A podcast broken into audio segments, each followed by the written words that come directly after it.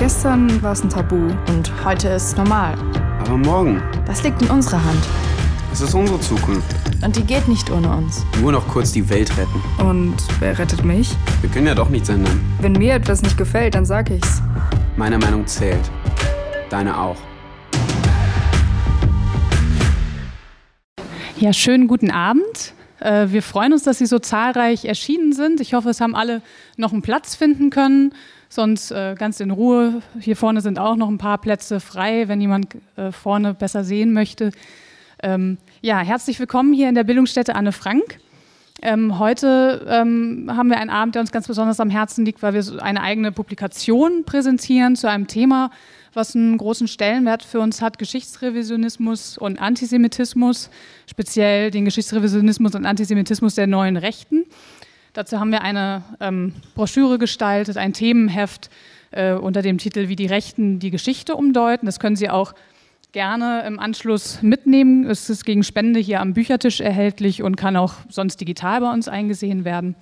Ja, und über dieses Heft und über die Themen, die darin verhandelt werden, wollen wir heute Abend sprechen. Und ähm, äh, neben mir auf dem Podium sind neben dem Hausherrn Dr. Miron Mendel, unserem Direktor, ähm, den Sie sicher kennen, ähm, ist heute Natascha Strobel aus Wien angereist oder zumindest ursprünglich aus Wien. Ich weiß gar nicht, ob du heute aus Wien kommst.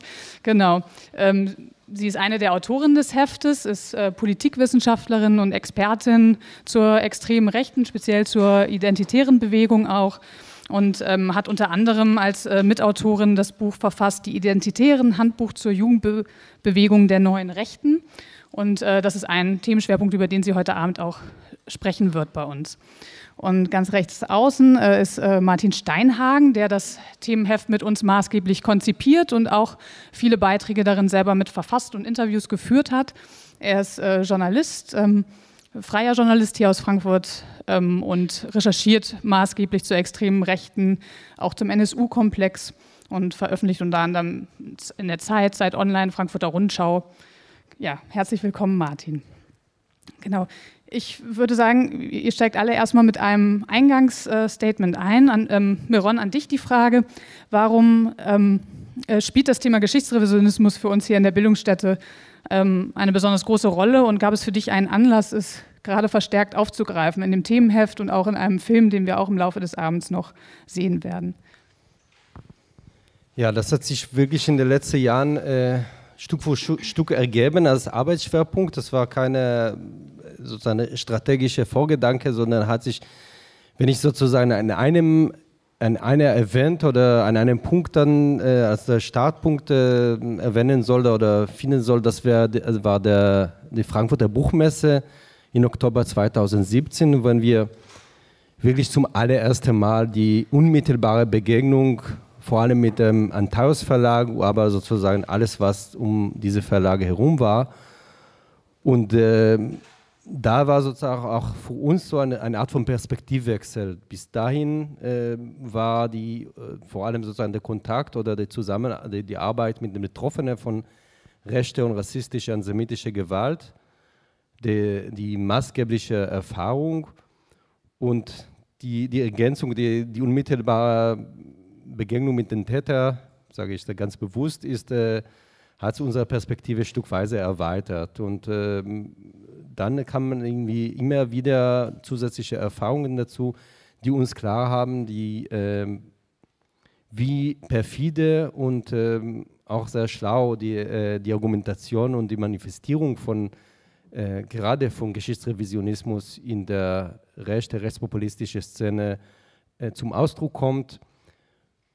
Für mich war die, Erkenntnis also gerade die, dass äh, die, nicht die Verherrlichung der Nazizeit, nicht die Leugnung de, der Shoah, sondern gerade sozusagen eine vermeintliche Beharrung auf einen Konsens gibt, es, dass sozusagen Nationalsozialismus ganz schlimm war. Und, aber dann kommt gleich der, diese Um und, und was uns gerade, gerade passiert, ist genauso schlimm. Also diese, diese kleine rhetorische Trick äh, hat oder wird äh, sehr, sehr oft funktioniert, weil gerade das ist sehr anschlussfähig in einem Diskurs, der schon seit Beginn der Bundesrepublik äh, vorhanden ist, der ähm, also revisionistische Gedanken oder die, äh, die, die versucht sozusagen die Geschichte umzudeuten. Der, also der Schlussstrichdebatte ist es auch eigentlich praktisch äh, seit, äh, seit 1945 vorhanden und zwar in der Mitte der Gesellschaft.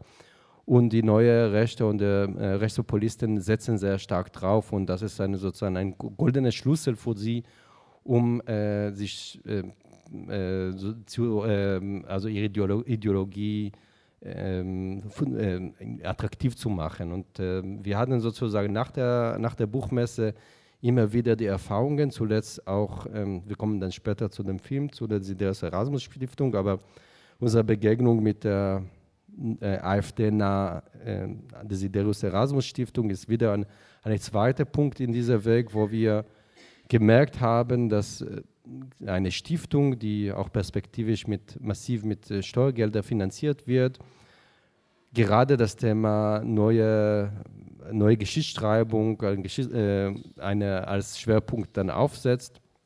Wir haben, das hat bei uns angefangen mit einer Tweet von ihr Kuratoriumvorsitzender, dann die unsere Aufmerksamkeit äh, äh, äh, gelenkt hat, aber dann später umso das äh, äh, hat sich vorgesetzt, desto haben wir gemerkt, das ist nicht nur sozusagen eine Nebenbemerkung, dass es gehört zu der wirklich der Kernideologie dieser Stiftung und ähm, zum Schluss war sozusagen die äh, die Auseinandersetzung der direkt leider zwischen äh, die Vorsitzende der Stiftung Erika Steinbach und mir war, wo es wirklich darum ging, auch wiederum eine, äh, eine sehr, bei denen inzwischen habe ich das auch äh, festgestellt, eine ziemlich routinierte Sache, einfach äh, die äh, bestimmte Behauptungen äh, zu, ähm, einfach in den Raum zu, zu werfen, einen äh, Gegner zu verleumden. Und das hat sich am Ende sozusagen im Gericht geändert, aber da kommen wir vielleicht dann später Da werden dazu. wir noch darauf zurückkommen, wenn wir speziell über die AfD-nahe Desiderius Erasmus Stiftung sprechen werden heute Abend. Ähm, Natascha, ich habe ja schon gesagt, du beschäftigst dich sehr stark mit der extremen Rechten, speziell der neuen Rechten auch und den Identitären. Inwieweit ähm, spielt denn in deinen Analysen, die du ja unter anderem auch ähm, in den sozialen Netzwerken auf Twitter sehr aktiv teilst, inwieweit spielt da das Thema Geschichtsrevisionismus eine bestimmte oder ja, eine dezidierte Rolle?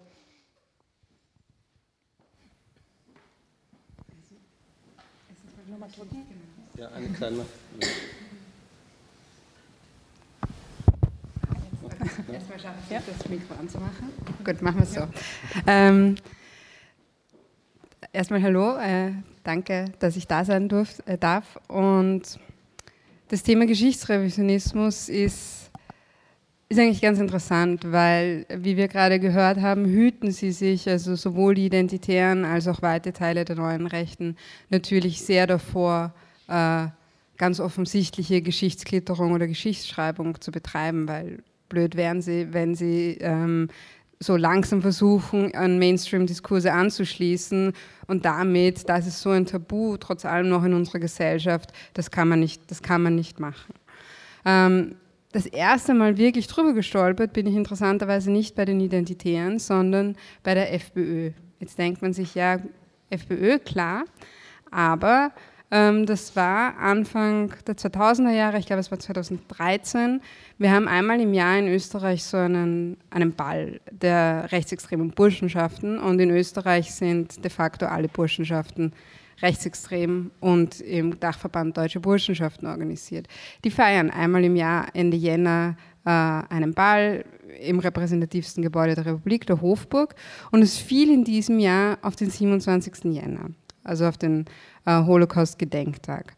Und es gab, und gab da immer sehr große Proteste dagegen und HC Strache, der bis vor kurzem Vorsitzende und immerhin auch Vizekanzler der Republik Österreich, hat in einem Moment, in dem er sich unbeobachtet äh, gefühlt hat, äh, den Satz fallen lassen, wir sind die neuen Juden. Am 27. Jänner tanzend äh, in der Hofburg am Ball der Burschenschaften. Und da haben viele so zum ersten Mal wirklich zum Überlegen beginnen, Moment, was passiert da jetzt gerade ähm, eigentlich? Weil natürlich leugnen sie nicht den Holocaust, aber sie haben sich sehr ähm, beständig seitdem dieses Narrativ äh, angeeignet, angeeignet, das, was uns heute passiert, weil Leute nicht mit uns einer Meinung sind, ist genau dasselbe wie Juden und Jüdinnen äh, zwischen äh, 33 und 45 passiert ist. Und es klingt jetzt geradezu lächerlich, wenn man das so sagt, aber es funktioniert.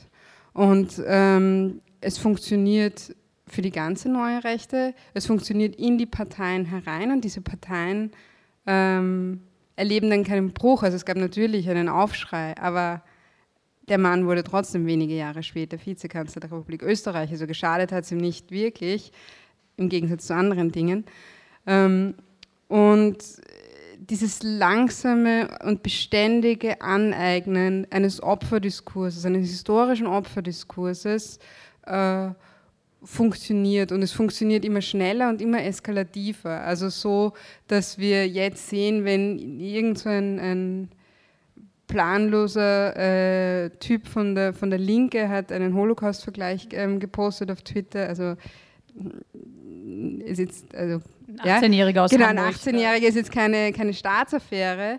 Aber was haben die Identitären gemacht? Die Identitären haben sich sofort draufgesetzt und trommeln jetzt so, als wäre ein, ein Verfolgter äh, im Widerstand und sie sind jetzt da, um den Widerstand gegen äh, die, die Meinungshetze der Linken ähm, um ihn zu unterstützen. Und es klingt, wie gesagt, lächerlich und wir wissen das alle, dass es lächerlich ist, aber es funktioniert. Und diese, diese Form ähm, der Geschichtsklitterung, dass Opfer, Täter, Verfolgtsein, ähm, Regime, Diktatur, diese Worte haben überhaupt keine Bedeutung mehr nach und nach. Und das ist das Gefährliche an dem, wie die neue Rechte und wie die Identitären diese historischen Begriffe in die Jetztzeit verwenden, sich aneignen und gleichzeitig komplett Sinn entleeren. Danke. Ähm, Martin, du beobachtest die, die Szene oder die zentralen Akteure der neuen Rechte ja aus journalistischer Perspektive intensiv, ähm, bis hin auch zu, zu den Gewalttaten, die, die äh, in der extremen Rechten passieren. Den Mord an Walter Lübcke, dazu hast du zum Beispiel auch viel recherchiert. Wie beobachtest du das? Wie konstitutiv, äh, konstitutiv ist ähm, der Geschichtsrevisionismus für das Selbstverständnis der, der zentralen Akteure?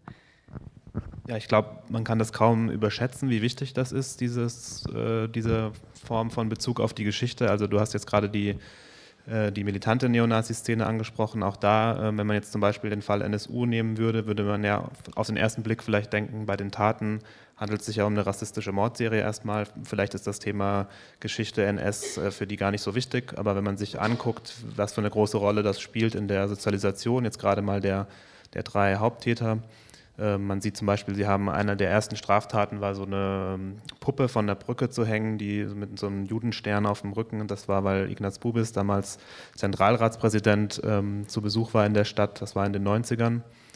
Ähm, sie haben später, äh, sie hatten alle drei Hausverbot in der Gedenkstätte Buchenwald, also vor ihrem Untertauchen.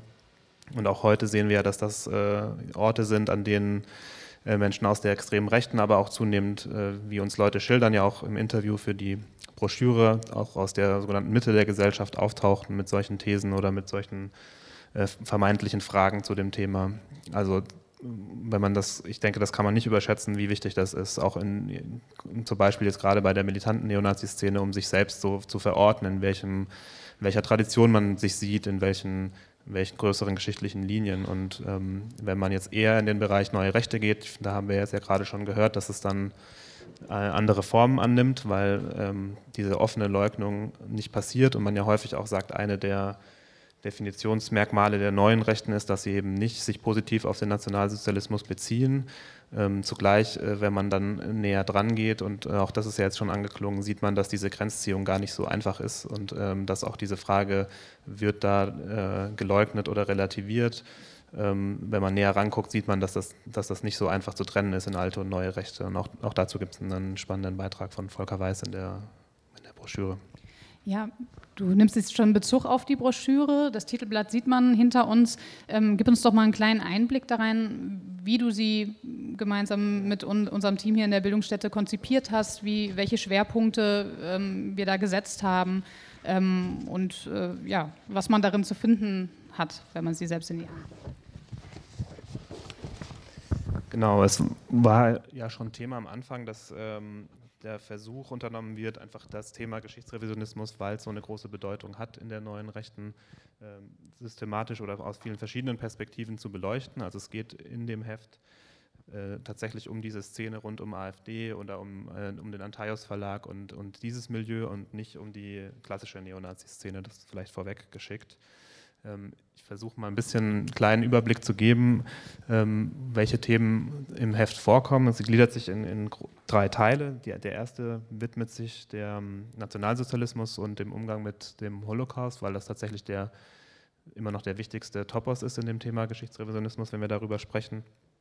Ähm, der zweite beschäftigt sich mit dem Thema DDR und Mauerfall, weil auch das ähm, gerade in dem Bereich Neue Rechte AfD immer zunehmend wichtiger wird oder ein, ein ja, ein, Versuch wird, ein Versuch stattfindet, Geschichte zu instrumentalisieren. Und der dritte Teil beschäftigt sich mit äh, möglichen Handlungsstrategien, mit, äh, mit Gegenstrategien aus Pädagogik, Medien um, aus dem, und dem Kulturbetrieb. Wir versuchen mal ein kleines bisschen ähm, einen Eindruck zu geben, wie auch die Broschüre aussieht. Es gibt ähm, in diesem Bereich, äh, der sich mit dem Thema NS und Holocaust beschäftigt, unter anderem habe ich einen Beitrag beisteuern dürfen zum Thema AfD, über den wir später gleich noch sprechen. Ähm, es gibt einen Text oh, zur Desiderius Erasmus Stiftung, die auch gerade schon angesprochen wurde, die, wo wir uns jetzt darauf einstellen, dass sie bald im zweistelligen Millionenbereich Mittel hat und entsprechend wichtiger Player auf diesem Feld werden wird. Ähm, hier ist auch nochmal der offene Brief dokumentiert, der äh, von Meron Mendel initiiert wurde. Wir haben ähm, den auch schon kurz angesprochenen Essay von Volker Weiß oder Beitrag von Volker Weiß, der sich ähm, mit Finis Germania auseinandersetzt, einem Buch, das in dem Antaios Verlag erschienen ist, aber relativ erfolgreich war oder sehr erfolgreich, muss man vielleicht sogar sagen. Und er analysiert anhand dieses Buches, wie ähm, in dem Geschichtsdiskurs der neuen Rechten Revisionismus und Antisemitismus ineinander fließen und ähm, zeigt eben auf, dass diese Grenzziehung, ähm, die neue Rechte, äh, grenzt sich ganz klar ab vom NS, dass die gar nicht so einfach ist, wenn man dann in die, äh, ins Detail geht. Und wir haben natürlich auch noch den Beitrag von Natascha Strobel, die sich mit den Identitären auseinandersetzt und wie sie spezielle Mythen einsetzen für ihre äh, Propaganda. Aber auch da werden wir später Details hören, da will ich nicht zu viel vorwegnehmen. In dem zweiten Kapitel, das ein Schlaglicht wirft auf diese Frage, wie wird eigentlich die Geschichte der DDR und der, auch die Wendezeit und der Mauerfall eingesetzt im Bereich äh, neue Rechte, haben wir einen Text von äh, Tom David Uhlig, der herausarbeitet, wie eigentlich der in dem Vergleich DDR-Nationalsozialismus auch immer so ein Versuch der Relativierung oft mitschwingt und auch wie die DDR eingesetzt wird, äh, wenn sie als, als ähm, Vergleichsbild zur heutigen Situation eingesetzt wird, wie damit zugleich wiederum DDR eigentlich verharmlost wird oder verzerrt. Ähm, es gibt dazu noch einen, einen Beitrag, der in Thesen funktioniert, von David und Pascal Begrich. Ah, Entschuldigung. Genau, die sich die Frage gestellt haben oder die, die thesenartig das aufgreifen, was man in den ähm, Wahlkämpfen im vergangenen Jahr besonders im Osten stark beobachten konnte, wie die AfD eben sich mit diesem DDR-Topos ähm, auseinandersetzt und welche Angebote sie da sozusagen versucht zu machen. Und in dem dritten Teil, ähm, den ich jetzt nur ganz kurz ansprechen kann, haben wir äh, mit verschiedenen Menschen gesprochen, äh, von der Gedenkstätte Sachsenhausen zum Beispiel, die ein bisschen berichtet haben, wie sie auf solche Themen äh, reagieren oder wie sie damit umgehen, wenn Leute in der Gedenkstätte ähm, solche Äußerungen tätigen. Das war ja auch der, der, Anlass, weil da eine Gruppe aus dem AfD-Umfeld ja aufgetaucht ist. Äh, das hat, wurde dann in dem Fall später ein Fall für die Staatsanwaltschaft, aber sie schildern eben auch ein bisschen, ähm, wie sich die, die, die, Stimmung da verändert hat in den vergangenen Jahren. Wir haben noch einen Text hier aus der Bildungsstätte von Deborah Krieg, ähm, die aufzeigt, wie Bildungsarbeit mit diesem Thema umgehen kann. Ähm, und ähm, auch die genannte Erfahrung von der Buchmesse wird dort nochmal beschrieben in einem separaten Text von Eva Behrensen und, und Janusz Erkens. Wir haben von Nadja Erb, stellvertretende Politikchefin der FR, einen Text zu der Frage, wie können Medien eigentlich damit umgehen, wenn das immer wieder Thema wird. Und ähm, auch noch einen sehr interessanten Essay zu der Frage, kann eigentlich Satire ein Mittel sein, um das aufzudecken oder in welche Fallen tappen da vielleicht auch Leute, die vermeintlich kritisch mit dem Thema umgehen wollen und sich dieses Mittels bedienen. Ich glaube, so viel zum Eindruck. Alles andere würde, glaube ich, ja. zu viel vorwegnehmen. Genau, danke Martin. Wir wollen die einzelnen oder einige äh, dieser Themen aus dem Heft jetzt auf dem Podium noch vertiefen. Ähm, ich würde da jetzt erstmal das Wort wieder an Natascha, ähm, ähm, Natascha Strobel geben, die, wie gesagt, über die Identitären, speziell über die Mythen der Identitären geschrieben hat. Und vielleicht, ähm, Natascha, kannst du uns erstmal kurz umreißen, damit alle so ein bisschen auf den, dem gleichen Stand sind. Was ist eigentlich diese identitäre Bewegung und ähm, auf welche Mythen äh, stützt sich ihr Geschichtsrevisionismus? So, jetzt, ja. Äh, die identitäre Bewegung ist eine relativ junge Spielart äh, innerhalb der neuen Rechten, die äh, 2012 eigentlich zum ersten Mal aufgetaucht ist in Frankreich, so wie die neue rechte Nouvelle Droite ja eigentlich auch. Ähm, sie sind so ein bisschen der junge Arm äh, der neuen Rechten und sie sind im Gegensatz zu dem, was die neue Rechte, äh, eine sehr komplizierte Geschichte in den verschiedenen Ländern über die Jahrzehnte war, äh, dezidiert aktionistisch orientiert. Also das ist dezidiert quasi in der Job Description der Identitären, dass sie Zitat, dorthin gehen, wo die Linken sind, also auf die Straße. Sie nehmen sich nicht nur den diskursiven Raum, sondern sie nehmen sich auch den aktionistischen Raum. Und das machen sie eigentlich in einer ähm, abgewandelten Methodik, wie wir sie von linken Gruppen eigentlich kennen oder von NGOs auch kennen. Ja. Immer mit diesem Überraschungsmoment nur was bei ihnen immer dazu kommt, ist nicht nur die Überraschung, sondern auch immer die Gewalt und die Angst vor der Gewalt. Ähm, gerade am Anfang, ähm, um, die, um 2012, 13, 14, war das wirklich ein, innerhalb der linken Szene, der antifaschistischen Szene, ein, ein sehr großer Angstfaktor auch, dass wenn die jetzt kommen, was passiert dann eigentlich? Ähm, und die identitäre Bewegung, ähm, hat sehr schnell, auch mit einer ganz guten PR-Strategie, geschafft, äh, sehr weit diskutiert zu werden. Und dazu hatten sie nicht nur eine diskursive Strategie, sondern vor allem eine Bildstrategie entwickelt. Und das lief dann immer nach dem Muster ab, die identitäre Bewegung XY irgendwo macht irgendetwas, äh, macht Fotos, stellt die auf Facebook, wo sie jetzt nicht mehr sind, aber damals noch Facebook, alle Medien, oh mein Gott, die identitäre Bewegung hat irgendetwas gemacht, Foto war am nächsten Tag in der Zeitung, das Foto so groß und daneben ein Text, oh mein Gott, das ist alles ganz, ganz schlimm. Äh, den Text haben äh, die Hälfte schon nicht mehr gelesen und das Foto war ohne Brechung in der Zeitung und äh, so ist es einem viel, viel größeren Publikum bekannt geworden. Dasselbe mit Videos. Und es hat sehr, sehr lange gebraucht, ähm, bis klassische Medien auch verstanden haben, dass man das eben nicht eins zu eins abbilden kann, dass man nicht ihnen einfach ein Mikrofon unter die Nase hält und dann ähm, plaudern sie drauf los, wie sie denn dieses oder jenes jetzt finden und wie das so ist mit dem großen Austausch. Ähm, das heißt, sie haben es in ganz kurzer Zeit geschafft, sehr bekannt zu werden ähm, und sich sehr gut zu vermarkten. Das liegt auch daran, dass sie noch einmal, wie gesagt, eine jüngere Schicht der neuen Rechten darstellen. Die sind 15 bis 35 Jahre alt ähm, und haben mit Aufs und Abs im Moment wieder ein Ab, ähm, sich sehr eng mit der Clique Schnellroder ähm, rund um Götz Kubitschek verzahnt und, und waren da eigentlich immer sehr kongenial unterwegs. Bis jetzt, jetzt ist so ein bisschen Unfrieden äh, im, im neurechten Paradies gerade. Muss man schauen, wo sich das hin entwickelt. Die bekannteste Figur ist sicher ähm, Martin Sellner, der Chef der österreichischen Identitären, der so auch ähm, die, die deutschen Identitären aufgebaut hat rund um Pegida aber da ist es auch gerade ein bisschen schwierig, ähm, juristisch, und da muss man auch schauen, wo sich das jetzt hin entwickelt. Was sind die Mythen der Identitären? Also Mythen sind so historische Erzählungen, ähm, auf die man sich bezieht und wo immer so ein bisschen die, die These ist, so wie das damals war, so wollen wir das auch. So wie die damals, so wir heute.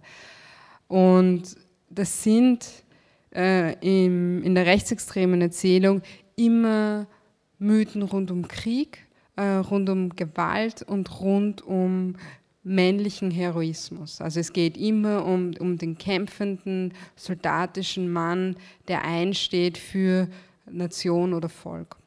Und so ist es auch bei den Identitären. Ähm, die Identitären haben dazu in der Geschichte etwas länger gegraben, wenn man ihnen das zugesteht. Wenn nicht, äh, könnte man noch vermuten, dass sie einen Hollywood-Film gesehen haben und sich gedacht haben, das finden wir gut. Ähm, dieser Hollywood-Film heißt 300, ist eigentlich ein Graphic Novel und äh, zeigt diesen Sparta-Mythos. Also der Sparta-Mythos, es gibt ähm, diese, diese Schlacht an den Thermophylen, wo 300 Spartaner ausgehalten haben gegen ein übermächtiges persisches Heer äh, und die sind nicht zurückgewichen zu 300, obwohl da Zehntausende waren. Und das wird umgedichtet, in der rechtsextremen Erzählung ähm, zu Europa gegen Persien. Also Europa verteidigen ist genau in diesem Mythos drinnen. Und diese Spartaner sind dann nicht am Kampffeld ähm, äh, besiegt worden, man erkennt da auch schon Anleihen an, an die Erzählung zum Ersten Weltkrieg, äh, sondern sind dann durch Verrat hinterhältig äh, erst dann haben sie verloren. Und die Identitären haben das vom Beginn, war das einer ihrer Hauptbezugspunkte. Es zeigt sich am Lambda-Symbol, das ist auch am Schild der Spartaner zu sehen gewesen angeblich.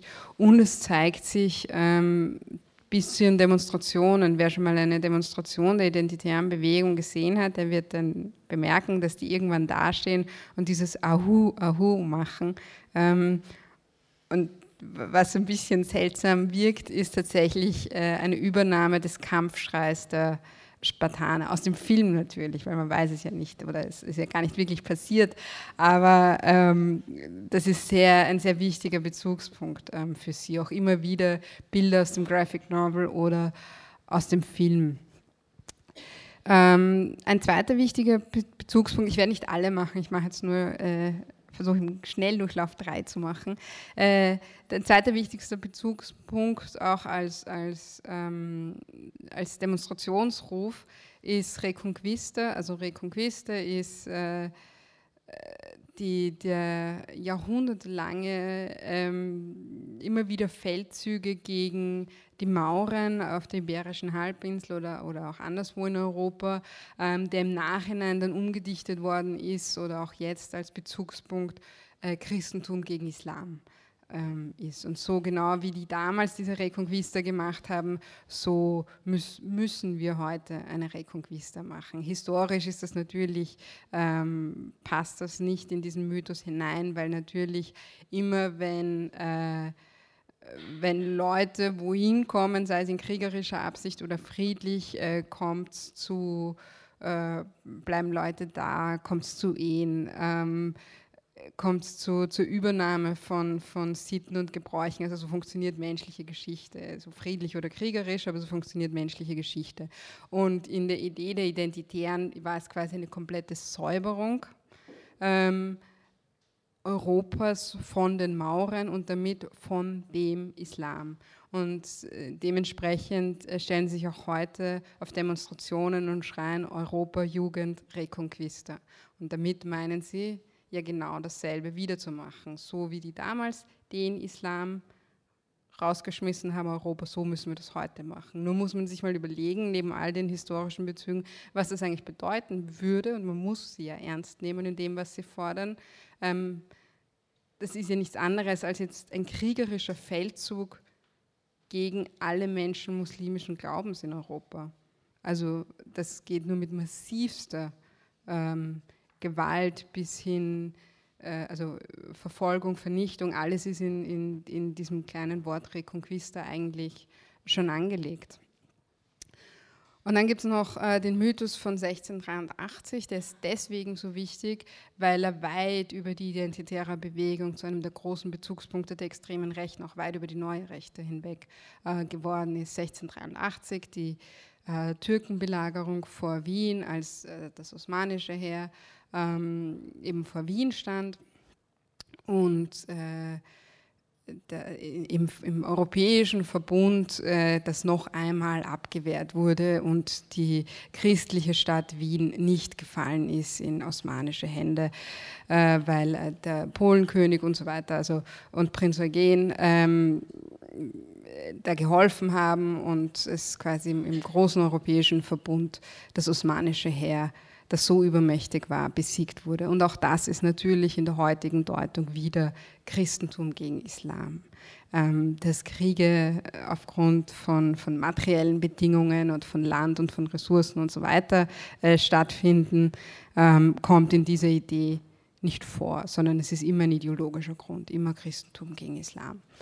Und dieses 1683 ist deswegen so wichtig, ähm, weil das für, für Breivik äh, einer der ganz wichtigsten Bezugspunkte war in seinem ganz langen Manifest und für jeden, ich traue mir wirklich sagen, für jeden rechtsextremen neonazistischen Attentäter seitdem bis hin zu äh, Christchurch, der die Namen der Feldherren von 1683 auf seinen Waffen oben stehen hatte.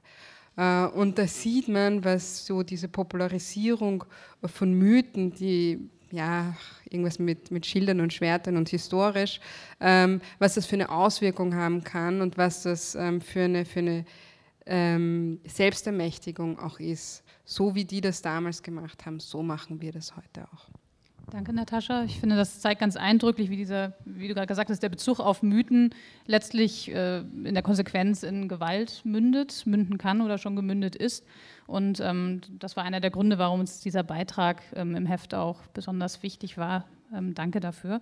Äh, wir schlagen jetzt einen Bogen zu, ja, zum parlamentarischen Arm der, der neuen Rechten. Ähm, Martin hat sich ähm, mit der AfD ähm, im, im, Heft äh, beschäftigt, speziell mit den Argumentationsstrategien äh, in, in, den Wahlprogrammen und die ähm, ins Verhältnis gesetzt zu öffentlichen Äußerungen ähm, prominenter AfD-Vertreter, die ja schon so ein bisschen zu geflügelten Worten geworden äh, sind. Also der, der, Vogelschiss in der Geschichte von Gauland, ähm, die ähm, das, das, Denkmal der Schande ähm, ähm, im Herzen der, der, Hauptstadt, das Holocaust-Mahnmal von, von, Björn Höcke oder die geforderte Geschichtspo ähm, ähm, geschichtspolitische Wende um 180 Grad. Magst du uns ein bisschen einen Eindruck geben, was dahinter steckt, beziehungsweise wie sich diese öffentlichen Äußerungen von, von denen in den Wahlprogrammen unterscheiden und auch warum du es für wichtig hältst, sich diesen Argumentationsstrukturen ja, zu nähern, auch als Journalist, äh, warum es wichtig ist, sie zu kennen und auch zu benennen. Ja, ähm, du hast gerade angesprochen, es sind schon fast äh, geflügelte Worte. Die AfD wird ja auch häufig in der öffentlichen Wahrnehmung, zumindest in der kritischen Wahrnehmung, stark mit diesem Thema identifiziert, mit dem, mit dem Thema Geschichtsrevisionismus oder mit dem Thema Relativierung der NS-Verbrechen. Ähm, wenn man sich die Programme anguckt der Partei, zum Beispiel das Grundsatzprogramm oder auch die Wahlprogramme der Länder, dann nimmt das auf den ersten Blick eigentlich überhaupt keine Rolle dort ein. Das ist eigentlich kaum Thema. Zum Beispiel in dem Grundsatzprogramm der AfD gibt es eigentlich einen einzelnen Satz, der das aufgreift, sodass man erst denken könnte, das ist ja eigentlich so ein Randaspekt für die und vielleicht nimmt man das zu stark wahr, weil sie ständig drüber reden oder weil das besonders viel Kritik auslöst.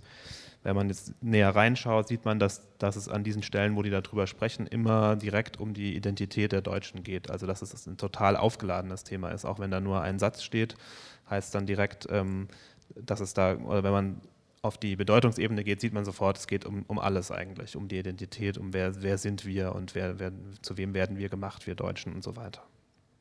Ähm, das Thema ähm, Geschichte ist also für Sie so ganz stark mit, mit dieser Frage ähm, verknüpft und auch mit dem Wunsch danach, eine andere oder eine, eine andere deutsche Identität, eine bruchlose Bezug, stolz sein dürfen und so weiter zu entwickeln. Und häufig sieht man ja auch so ein Phänomen ablaufen, wenn eins von diesen typischen AfD-Sätzen fällt, wie der, wie der Vogelschiss oder ähnliches, dass dann später gesagt wird, naja, das war vielleicht nicht so gut formuliert und inhaltlich meinen wir das auch nicht ganz so, aber gleichzeitig kann man eigentlich sagen, ähm, das, was in den Programmen steht, wird durch diese öffentlichen Äußerungen eigentlich nur ausformuliert und fast ähm, so vielleicht zugespitzt, aber man kann das schon in Einklang bringen mit dem, was man in den Programmen findet. Man sieht dann auch, dass da ähm, die Vorstellung herrscht, dass man äh, die Geschichte, das wird da auch relativ deutlich formuliert, eben als Instrument nutzen will, um eine positive, um einen identitätsstiftenden Aspekt der deutschen Geschichte heißt dann darin äh, zu nutzen, zum Beispiel auch im, in den Landesprogrammen, wenn es um die Bildung geht. Da ist es relativ häufig Thema, dann, dass dann gesagt wird, in den Lehrplänen sollte der Nationalsozialismus nicht so überbetont werden. Das wird auch immer, schwingt auch immer mit, dass, dass angeblich es in der, in der Schule so hat, hat man den Eindruck, wenn man die Programme liest, nur um den Nationalsozialismus geht und alles andere gar nicht thematisiert würde. Und da wird auch dieser instrumentelle Bezug auf Geschichte total deutlich, weil gesagt wird, ja, da sollen die Schüler eben auch einen Einpl die Teile der deutschen Geschichte lernen, aus denen man eine positive Identität ableiten könne. Und solche Sachen stehen da in den Programmen. Also im Grunde auch eine Art Schlussstrich. Äh, genau, ja. Debatte. Und ähm, man sieht das, finde ich, noch viel, viel deutlicher dann eben in den, in den öffentlichen Äußerungen, wenn man jetzt diese sogenannte Dresdner Rede von Höcke sich anschaut, die ja relativ bekannt ist, sieht man auch darin, dass er dieses Thema Identität ständig aufbringt und auch im, im, solche Sachen formuliert wie ganz zu Beginn nimmt er ja Bezug auch auf die Bombardierung Dresdens im Zweiten Weltkrieg und ähm, behauptet dann, dass, da, dass das auch der Versuch gewesen sei, die deutsche Identität zu vernichten und, ähm, und uns die Identität zu rauben, sagt er, glaube ich, wörtlich, und eben uns zu vernichten, was ja auch wieder äh, gleichzeitig so Assoziationen auslöst äh, oder oder zumindest bei den Leuten, die dazuhören, sicherlich diese Assoziation auslöst, dass man versucht, diese Täter-Opfer-Umkehr zu machen. Nämlich, wer sollte eigentlich vernichtet werden? Ja, die Deutschen und ihre Identität. So, das versucht er auch. Und das, ähm, ich finde, relativ deutlich macht das auch dieses eine Zitat von Gauland, ähm, was da eigentlich passiert. Ich versuche es nochmal ähm, zumindest in Auszügen vorzulesen. Ähm, er spricht erst darüber, dass Deutschland ja so super äh, umfangreich die eigene Geschichte aufgearbeitet hätte kein anderes Volk, sagt er, hat so deutlich mit einer falschen Vergangenheit aufgeräumt wie das Deutsche. Man muss uns diese zwölf Jahre jetzt nicht mehr vorhalten. Sie betreffen unsere Identität heute nicht mehr und das sprechen wir auch aus. Und deshalb haben wir auch das Recht, uns nicht unser Land, sondern auch unsere Vergangenheit zurückzuholen. Wenn die Franzosen das Recht auf ihren Kaiser, äh, wenn die Franzosen zu Recht auf ihren Kaiser stolz sind und die Briten auf Nelson und Churchill, haben wir das Recht, stolz zu sein auf die Leistungen deutscher Soldaten in zwei Weltkriegen. Und ich finde, da sieht man auch äh, dieses äh, Paradoxon, dass er einerseits ja sagt, äh, das hat mit unserer Identität gar nichts mehr zu tun. Wir haben mit dem, äh, mit dem Zweiten Weltkrieg haben wir überhaupt nichts mehr zu tun.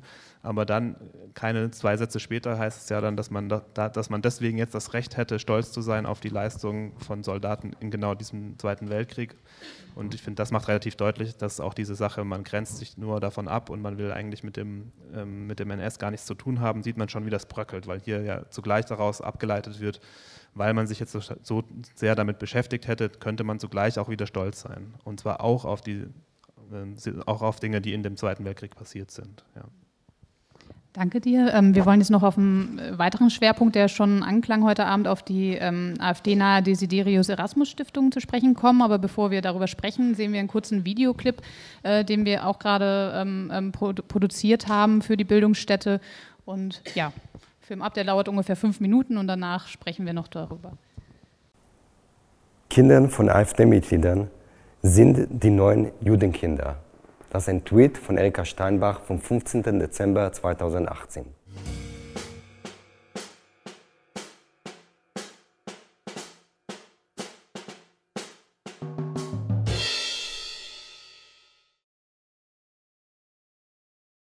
Diese Stiftungen dienen der politischen Bildung und stehen jeweils politischen Parteien nahe. Das heißt, die Aktivitäten, die dort stattfinden, bewegen sich auch im Spektrum der Meinungen, die von diesen Parteien vertreten werden. Die Rolle der Erasmus-Stiftung ist in diesem Zusammenhang, AfD-nahen Organisationen ein Forum zu bieten und Inhalte der AfD einem breiteren Publikum auch nahezubringen.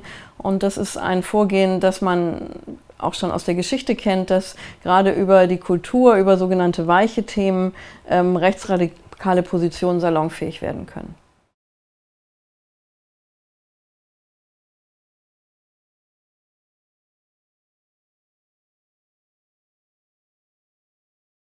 Immer wieder greifen Max Otte und Erika Steinbach auf Vergleiche aus dem Nationalsozialismus das ist kein Zufall, das ist eine Taktik und das ist auch die Strategie dieser Stiftung.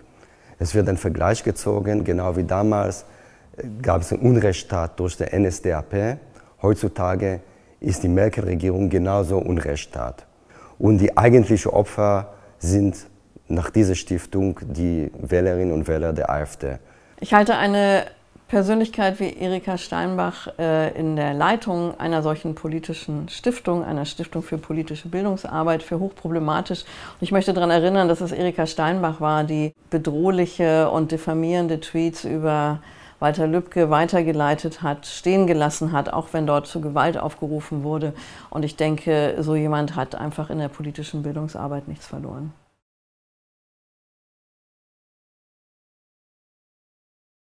Wir nehmen wahr, dass die Erasmus-Stiftung zunehmend in die bürgerliche Mitte der Gesellschaft eindringen will. Die Schule ist ein Schwerpunkt in der Art und Weise, wie die AfD und die Erasmus-Stiftung arbeitet. Zum einen werden Lehrkräfte zunehmend unter Druck gestellt, es werden Meldeportale äh, ins Leben gerufen, Lehrkräfte werden bedroht, dass sie äh, sich nicht kritisch über die AfD sich ausdrucken dürfen. Zum anderen versucht aber die Erasmus Stiftung an die Schulen heranzutreten. Sie bieten sich als Referenten an, um mehr von ihrer Ideologie, von, ihr, äh, von ihrem Gedankengut zu habilitieren und in die Schulen, äh, in die, direkt an die Schülerinnen und Schüler da, äh, ranzukommen.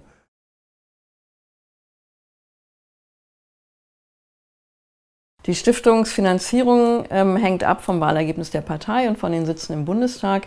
Insofern wird die Finanzierung der Erasmus-Stiftung davon abhängen, wie viele Stimmen die AfD bei der nächsten Bundestagswahl bekommt.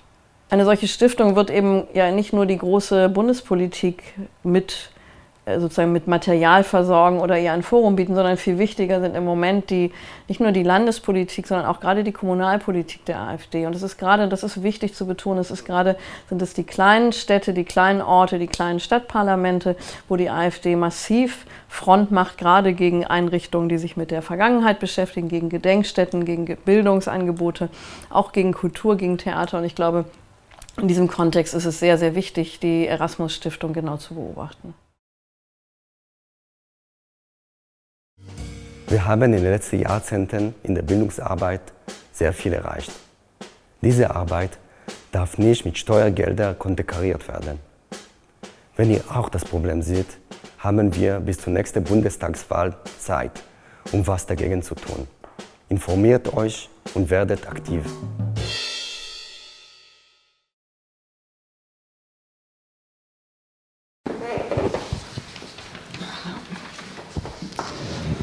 Ja, hier haben wir einen kurzen Abriss äh, über die ähm, AfD-nahe Desiderius Erasmus Stiftung gehabt, wo auch schon ein bisschen anklingt, äh, was, was an ihr so gefährlich ist, auch äh, gerade im ähm, Hinblick ähm, auf die nächste Legislaturperiode, wenn die AfD da wieder Wahlerfolge feiern sollte, dass es da dann auch ganz konkret um, um Finanzierung, um, um Steuergelder für diese Stiftung ähm, gehen könnte. Ähm, Miron, du hast ähm, schon, schon vor rund einem Jahr einen offenen Brief initiiert, ähm, der eben genau dieses Thema anspricht und fordert kein, keine Steuergelder für Geschichtsrevisionismus. Ähm, kannst du noch mal kurz umreißen, ähm, was, was für dich die, die zentrale Gefahr dieser Stiftung darstellt und was dein, deine Forderung ist, die sich daran anschließt? Wie kann sozusagen politisch gehandelt werden, um ähm, auf diese Gefahr zu reagieren?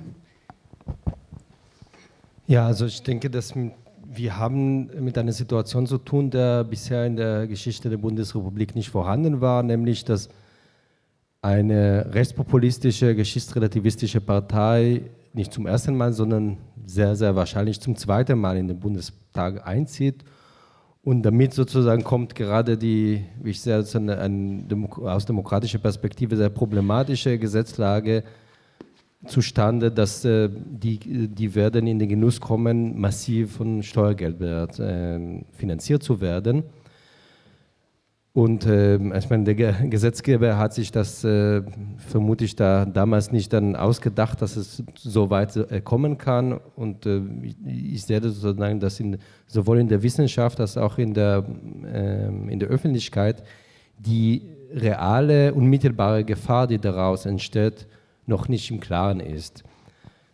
Ähm, wir sehen schon sozusagen, die Stiftung ist jetzt mit relativ schmaler Budget. Sie haben übrigens versucht, noch in dieser Legislaturperiode äh, juristisch äh, an Steuergelder zu kommen und sie sind vor der, äh, vor der Verfassungsgericht gescheitert in Karlsruhe. Und ähm, dann, dann warten sie wirklich, sie sind auf der Startlöcher und warten auf diese viele, viele Millionen, die auf denen dann ja, nächstes Jahr dann zur Verfügung gestellt werden. Aber ihr Programm steht schon mehr oder weniger fest. Dass, da, daraus machen sie keinen Held. Also wenn, wenn man dann auf der Webseite der Stiftung rankommt, dann, dann steht ganz, ganz klar, Bildung ist ihr oberster Ziel, äh, Einfluss auf die Bildung und Schulen wiederum auch ganz oben dort. Ähm, wir, wir wissen, äh, zum Beispiel hier in Frankfurt äh, hat mir eine Studienleiterin aus der, am Haus am Dom erzählt, dass sie schon äh, äh, ein Angebot hatten von der, von der Stiftung, eine, eine Veranstaltung dort zu machen. Immer werden, äh, also sie werden sowohl in die, in die Schulsysteme als auch in, der, in, in sehr prominente sogenannte Mitte der Gesellschaft Orte, um ihre Veranstaltungen zu machen. Die werden sozusagen ihre Referenten einladen äh, und sie dadurch auch äh, rehabilitieren. Und ohne dass wir das merken, denn was schon sozusagen in, sehr oft in Talkshow passiert, wenn, wenn einfach jemand da sitzt und ganz normal äh, rassistische, antisemitische, sexistische Ideologie äh, propagiert, dann wird das irgendwann mal wird das normal. Und wenn man das man zum 200. 200. Mal das auf der Talkshow sieht, das fällt nicht mehr auf. Genauso wird es dann auch in Schulen passieren, in, ähm, in Bildungseinrichtungen. Und äh, ich denke, das ist äh, wirklich der allerletzte Moment, dann äh, da etwas dagegen zu tun, weil das ist nach der Bund nächsten Bundestagswahl ist es einfach zu spät.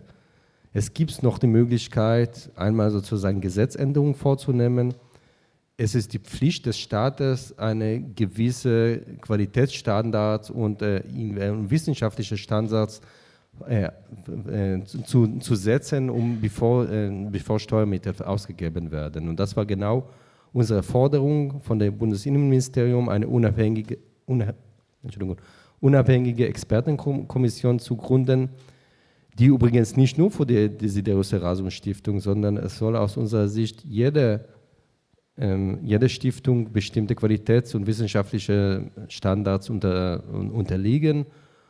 Und äh, da kann man auch dann diese, diese Argumente, also diese Opferinszenierung der, der neuen Rechte wird hier nicht geltend gemacht, weil diese Standards sollen überall äh, aufge, auferlegt werden. Wir wollen, äh, dass, äh, also genauso würden wir nicht äh, wollen, dass irgendwie Konversion-Therapien äh, mit Steuergeldern finanziert werden.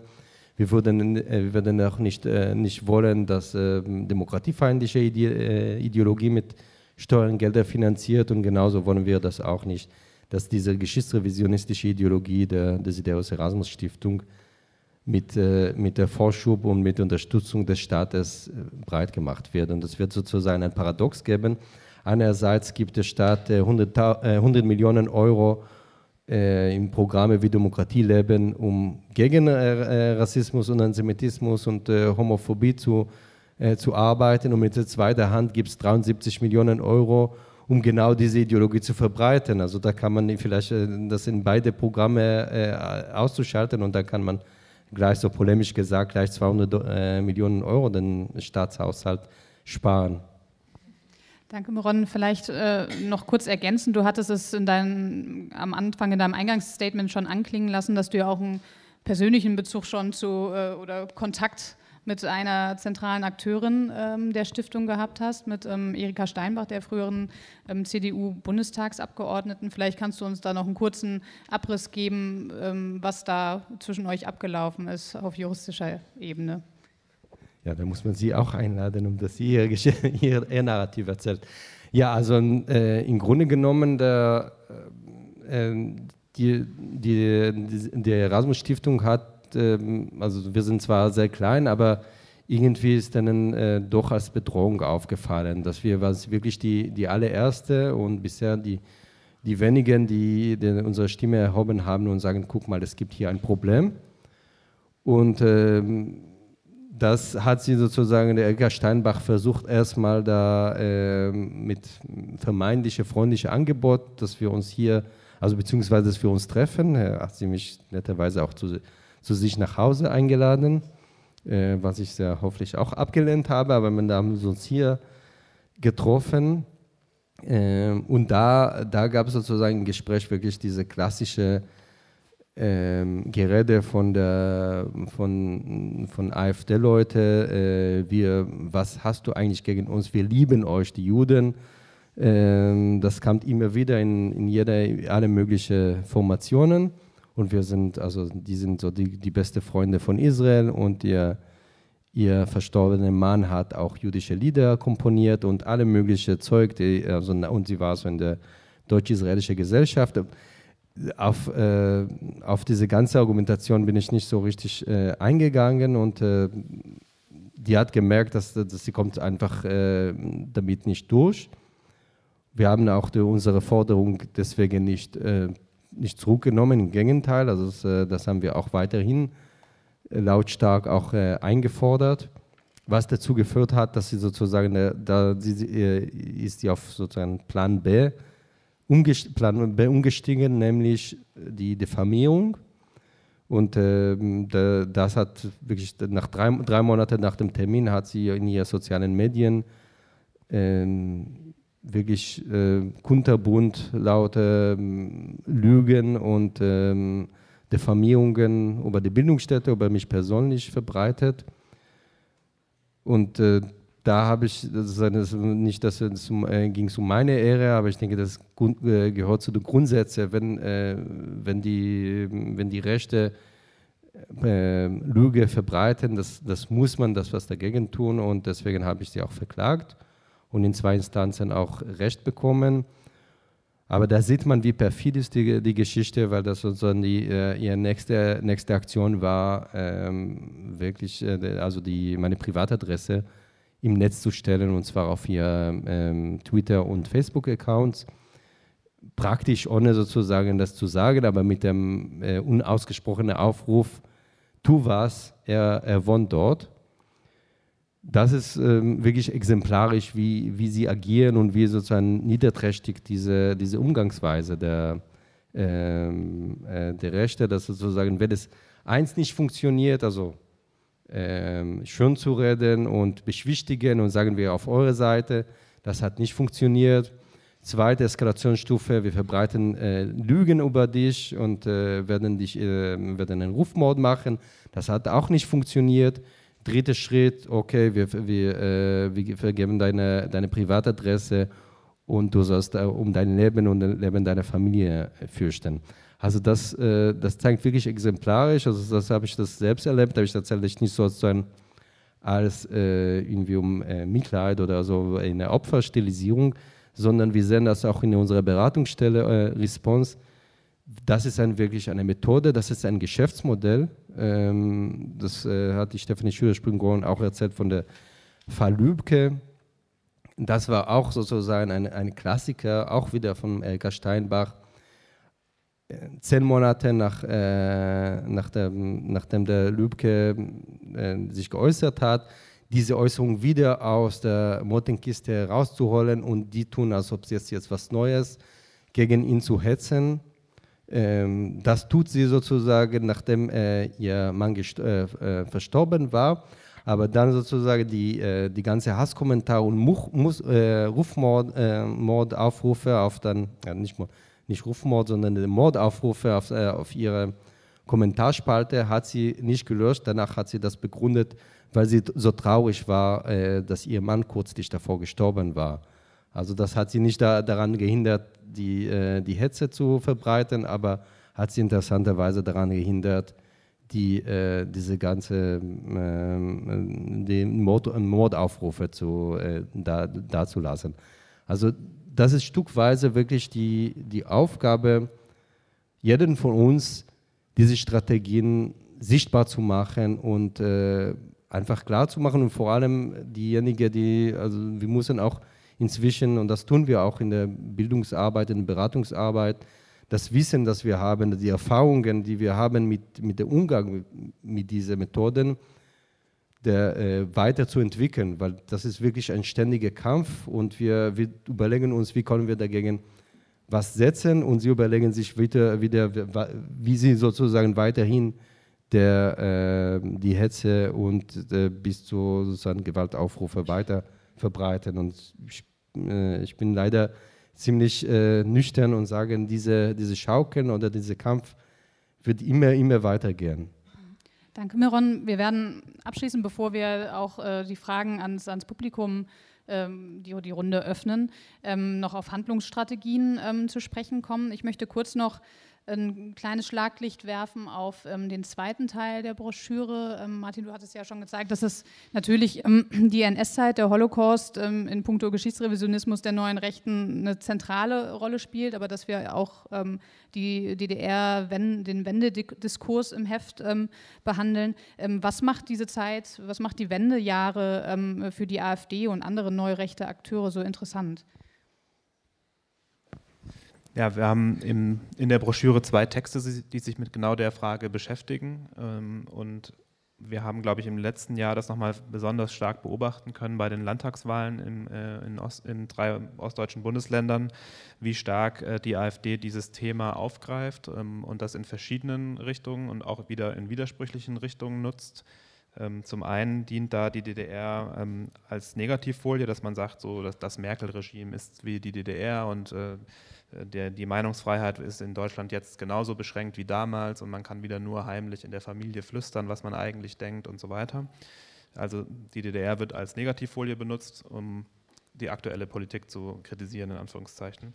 Und Zugleich ist das auch der Versuch, gerade in Ostdeutschland an was anzuknüpfen, mit, an das, mit dem viele Leute biografische eigene Erfahrungen gemacht haben, wo es ja auch tatsächlich äh, in dieser Zeit ähm, Verletzungen gibt oder auch äh, biografische Brüche und viele Sachen, die, glaube ich, in Gesamtdeutschland immer noch nicht so richtig Thema sind oder noch, nie, noch nicht so richtig besprochen worden sind, sodass da auch eine Lücke entsteht, die man aufgreifen kann. Ähm, zugleich wird dann auch wiederum äh, versucht, diese Wendezeit als ähm, wir im Osten haben schon mal ein Regime über, ähm, äh, überwinden können. Das wird versucht zu instrumentalisieren und zu sagen, vollende die Wende. Die AfD ist sozusagen die Verlängerung dieser, dieses äh, Protestes oder dieser Revolutionserfahrung, an die man da anknüpfen will. Ähm, und zugleich gibt es aber auch sowas wie das Aufgreifen von äh, bestimmten Elementen aus äh, DDR-Zeiten oder auch aus so Nostalgie zur DDR, wenn die in das, in, die, in das Bild passen oder in die Ideologie passen, werden die auch aufgegriffen. Zum Beispiel so bestimmte Formen von Heimatverbundenheit oder auch Nationalismus, äh, bestimmte Lieder wie Unsere Heimat, das ist auch so ein Ding, was die AfD dann nutzt. Und in dem, in dem Sinne ist das sozusagen so ein ganz widersprüchliches Ding, dass man sich manchmal auf das Thema oder auf diese, auf diese Gefühle oder diese DDR-Nostalgie bezieht, positiv, aber gleichzeitig versucht, das als, ähm, ja, als Zerrbild heranzieht, um die aktuelle Politik damit zu vergleichen. Ähm, in, den, in den Thesen zu dem Thema wird auch die Frage aufgeworfen, wie viel Erfolg das eigentlich auf Dauer haben kann wenn man immer wieder vollende die Wende und so weiter propagiert, aber letztlich das gar nicht liefern kann als Partei und so. Das wird sich jetzt, glaube ich, in, der, in den nächsten Jahren zeigen, was das dann bedeutet, ob sie dann diesen Diskurs aufgeben oder ob es äh, da eine Eskalation noch gibt. Ähm, aber man hat es, glaube ich, im vergangenen Jahr gesehen, dass es immer wichtiger wird. Ja. Danke dir. Ähm, Natascha, ich würde gerne auch noch kurz so ein Vergleich ziehen von deiner Heimat Österreich und, und Deutschland. Du hast ja schon anklingen lassen, ähm, in, in, Österreich, Österreich hat turbulente politische Zeiten hinter sich. Ihr habt letztes Jahr äh, ging, ging die Regierungskoalition von ähm, konservativen Kanzler Sebastian Kurz und der äh, rechten FPÖ zu Bruch, allerdings jetzt weniger über die, die rechten Inhalte der FPÖ als über die sogenannte Ibiza-Affäre. Ähm, jetzt habt ihr eine schwarz-grüne ähm, ähm, Koalition, oder ich weiß gar nicht, sagen, sagt ihr auch schwarz zu den Konservativen in Österreich, jedenfalls eine konservativ-grüne ähm, ähm, Bundesregierung. Aber vielleicht kannst du ähm, jetzt nicht vertieft auf, auf die Querelen eurer Regierung eingehen, sondern darauf, inwiefern sich der Geschichtsrevisionismus, der öffentlich geäußerte in Österreich, vielleicht von dem unterscheidet hierzulande oder auch der Art und Weise, wie öffentlich damit umgegangen und darauf reagiert wird. Uh, unsere Konservativen sind türkis, aber auch erst seit ähm, Sebastian Kurz sie übernommen hat, äh, auch eine ganz andere Form von neuer Geschichtsschreibung. Ähm, Österreich hatte nach 1945 hat man auch so von alliierter Seite Österreich in Ruhe gelassen und ähm, sich nicht wahnsinnig äh, darum bemüht, da eine Re-Education zu machen. Weswegen Österreich ähm, sehr lange und bis heute äh, in weiten Teilen in dem Glauben lebt, das erste Opfer äh, des Nationalsozialismus gewesen zu sein. Und die, diese ähm, Opferhaltung verbunden mit einem dauerhaften Minderwertigkeitskomplex ähm, gegen Deutschland ähm, führt zu so einer ganz eigenen, unangenehmen ähm, österreichischen Mentalität, äh, was die eigene Geschichte angeht. Und das manifestiert sich nicht zuletzt darin, dass ähm, Österreich seit Beginn, seit 45, 49, ähm, wo dann die Wahlen waren, ähm, eine Partei hat, die eine Sammelpartei der ehemaligen Nationalsozialisten ähm, ist. Die ehemaligen Nationalsozialisten waren in allen Parteien, aber das war dezidiert eine Partei, die durfte sogar gar nicht antreten zu Wahlen am Anfang, weil einfach so viele Nazis ähm, drinnen gesessen sind. Und äh, diese Partei hat sich dann umbenannt ähm, und dann ähm, gab es auch verschiedene Flügelkämpfe, wo mal mehr der wirtschaftsliberale und mal mehr der völkische ähm, Flügel an der Macht war. Nur hat diese Partei spätestens mit 86 ähm, sich wirklich ganz hart für den völkischen Flügel entschieden. 86 ist Jörg Haider an die Macht gekommen. Und Jörg Haider hat ein, ein Parteimodell äh, präsentiert, was dann einfach stilprägend geworden ist für moderne rechtsextreme Parteien. Und schmunzel so ein bisschen, weil ich sage, moderne rechtsextreme Parteien, äh, man könnte, oder ich habe es mir auch schon angeschaut, es gilt auch zunehmend für konservative Parteien. Also wenn man sich das Agieren des Sebastian Kurz anschaut, wird man sehr viel Jörg Haider in Sebastian Kurz finden. Ähm, und das, was, was so, so was Österreich so ausmacht, äh, in dem ist, dass diese Partei machen konnte, was sie wollte. Und umso mehr sie provoziert hat, umso mehr sie eskaliert hat, umso ärgere Sachen ähm, sie rausgeworfen hat. Äh, Jörg Haider äh, hat äh, von der guten Beschäftigungspolitik ähm, des Nationalsozialismus gesprochen. Jörg Haider hat am Ulrichsberg in Kärnten, was einfach ein, ein Veteranentreffen ehemaliger äh, SS-Soldaten ist. Also es, es, wird nicht mehr expliziter als das, ähm, hat vor denen gesprochen. Ähm, und diese Partei ist dann trotzdem immer wieder belohnt worden für ihr Tun und ist in Regierungsverantwortung gekommen. Das war 2000 so und es war jetzt 2017 wieder so. Und jetzt muss man sich, jetzt kann man sich diese Partei anschauen, das haben viele Leute gemacht, aber man muss sich auch mal überlegen, welche Mechanismen da wirken und welche Akteure und Akteurinnen es da eigentlich noch gibt, warum diese Partei immer wieder belohnt wird für ihr geschlechtskitterndes Weltbild. Und dann wird man sehen, dass beide Male äh, dieselbe Partei, diese Partei in Regierungsverantwortung genommen hat und nicht nur ähm, es wird ihnen immer so getan, die sind in den Schoß gefallen und sie wussten nicht, was sie tun und was hätten sie denn tun sollen, die sind so stark. Also es sind schon politische Akte. Und es sind auch deswegen politische Akte, weil wir es beide Male mit einer konservativen Partei zu tun hatten, die sehr hart nach rechts gegangen ist. Und sehr hart nach rechts, und jetzt kommen wir dazu zu so einem psychologischen Moment, ähm, aus einem tiefen Hass auf die Sozialdemokratie, weil man immer nur Zweiter war und auch gerne jetzt einmal Kanzler gewesen wäre. Ähm, und in, in, diesen, äh, in diesem ganzen österreichischen Gemisch, was wir hier haben, ist es ganz, ganz wichtig anzuschauen, was passiert mit konservativen Parteien, wenn die extreme Rechte erfolgreich ist. Was macht die konservative Partei in diesen historischen Momenten? Grenzt sie sich ab oder wandert sie auch nach rechts? Und der Kippfaktor in einer Gesellschaft ist nicht die extreme Rechte. Die extreme Rechte ist immer da und hat auch Erfolge. Aber dann, wenn es kippt, ist, wenn die konservative Partei ganz hart nach rechts kippt. Und das ist das, was wir in Österreich sehen. Das Problem, und ich, ist, wir haben jetzt eine türkis-grüne Regierung.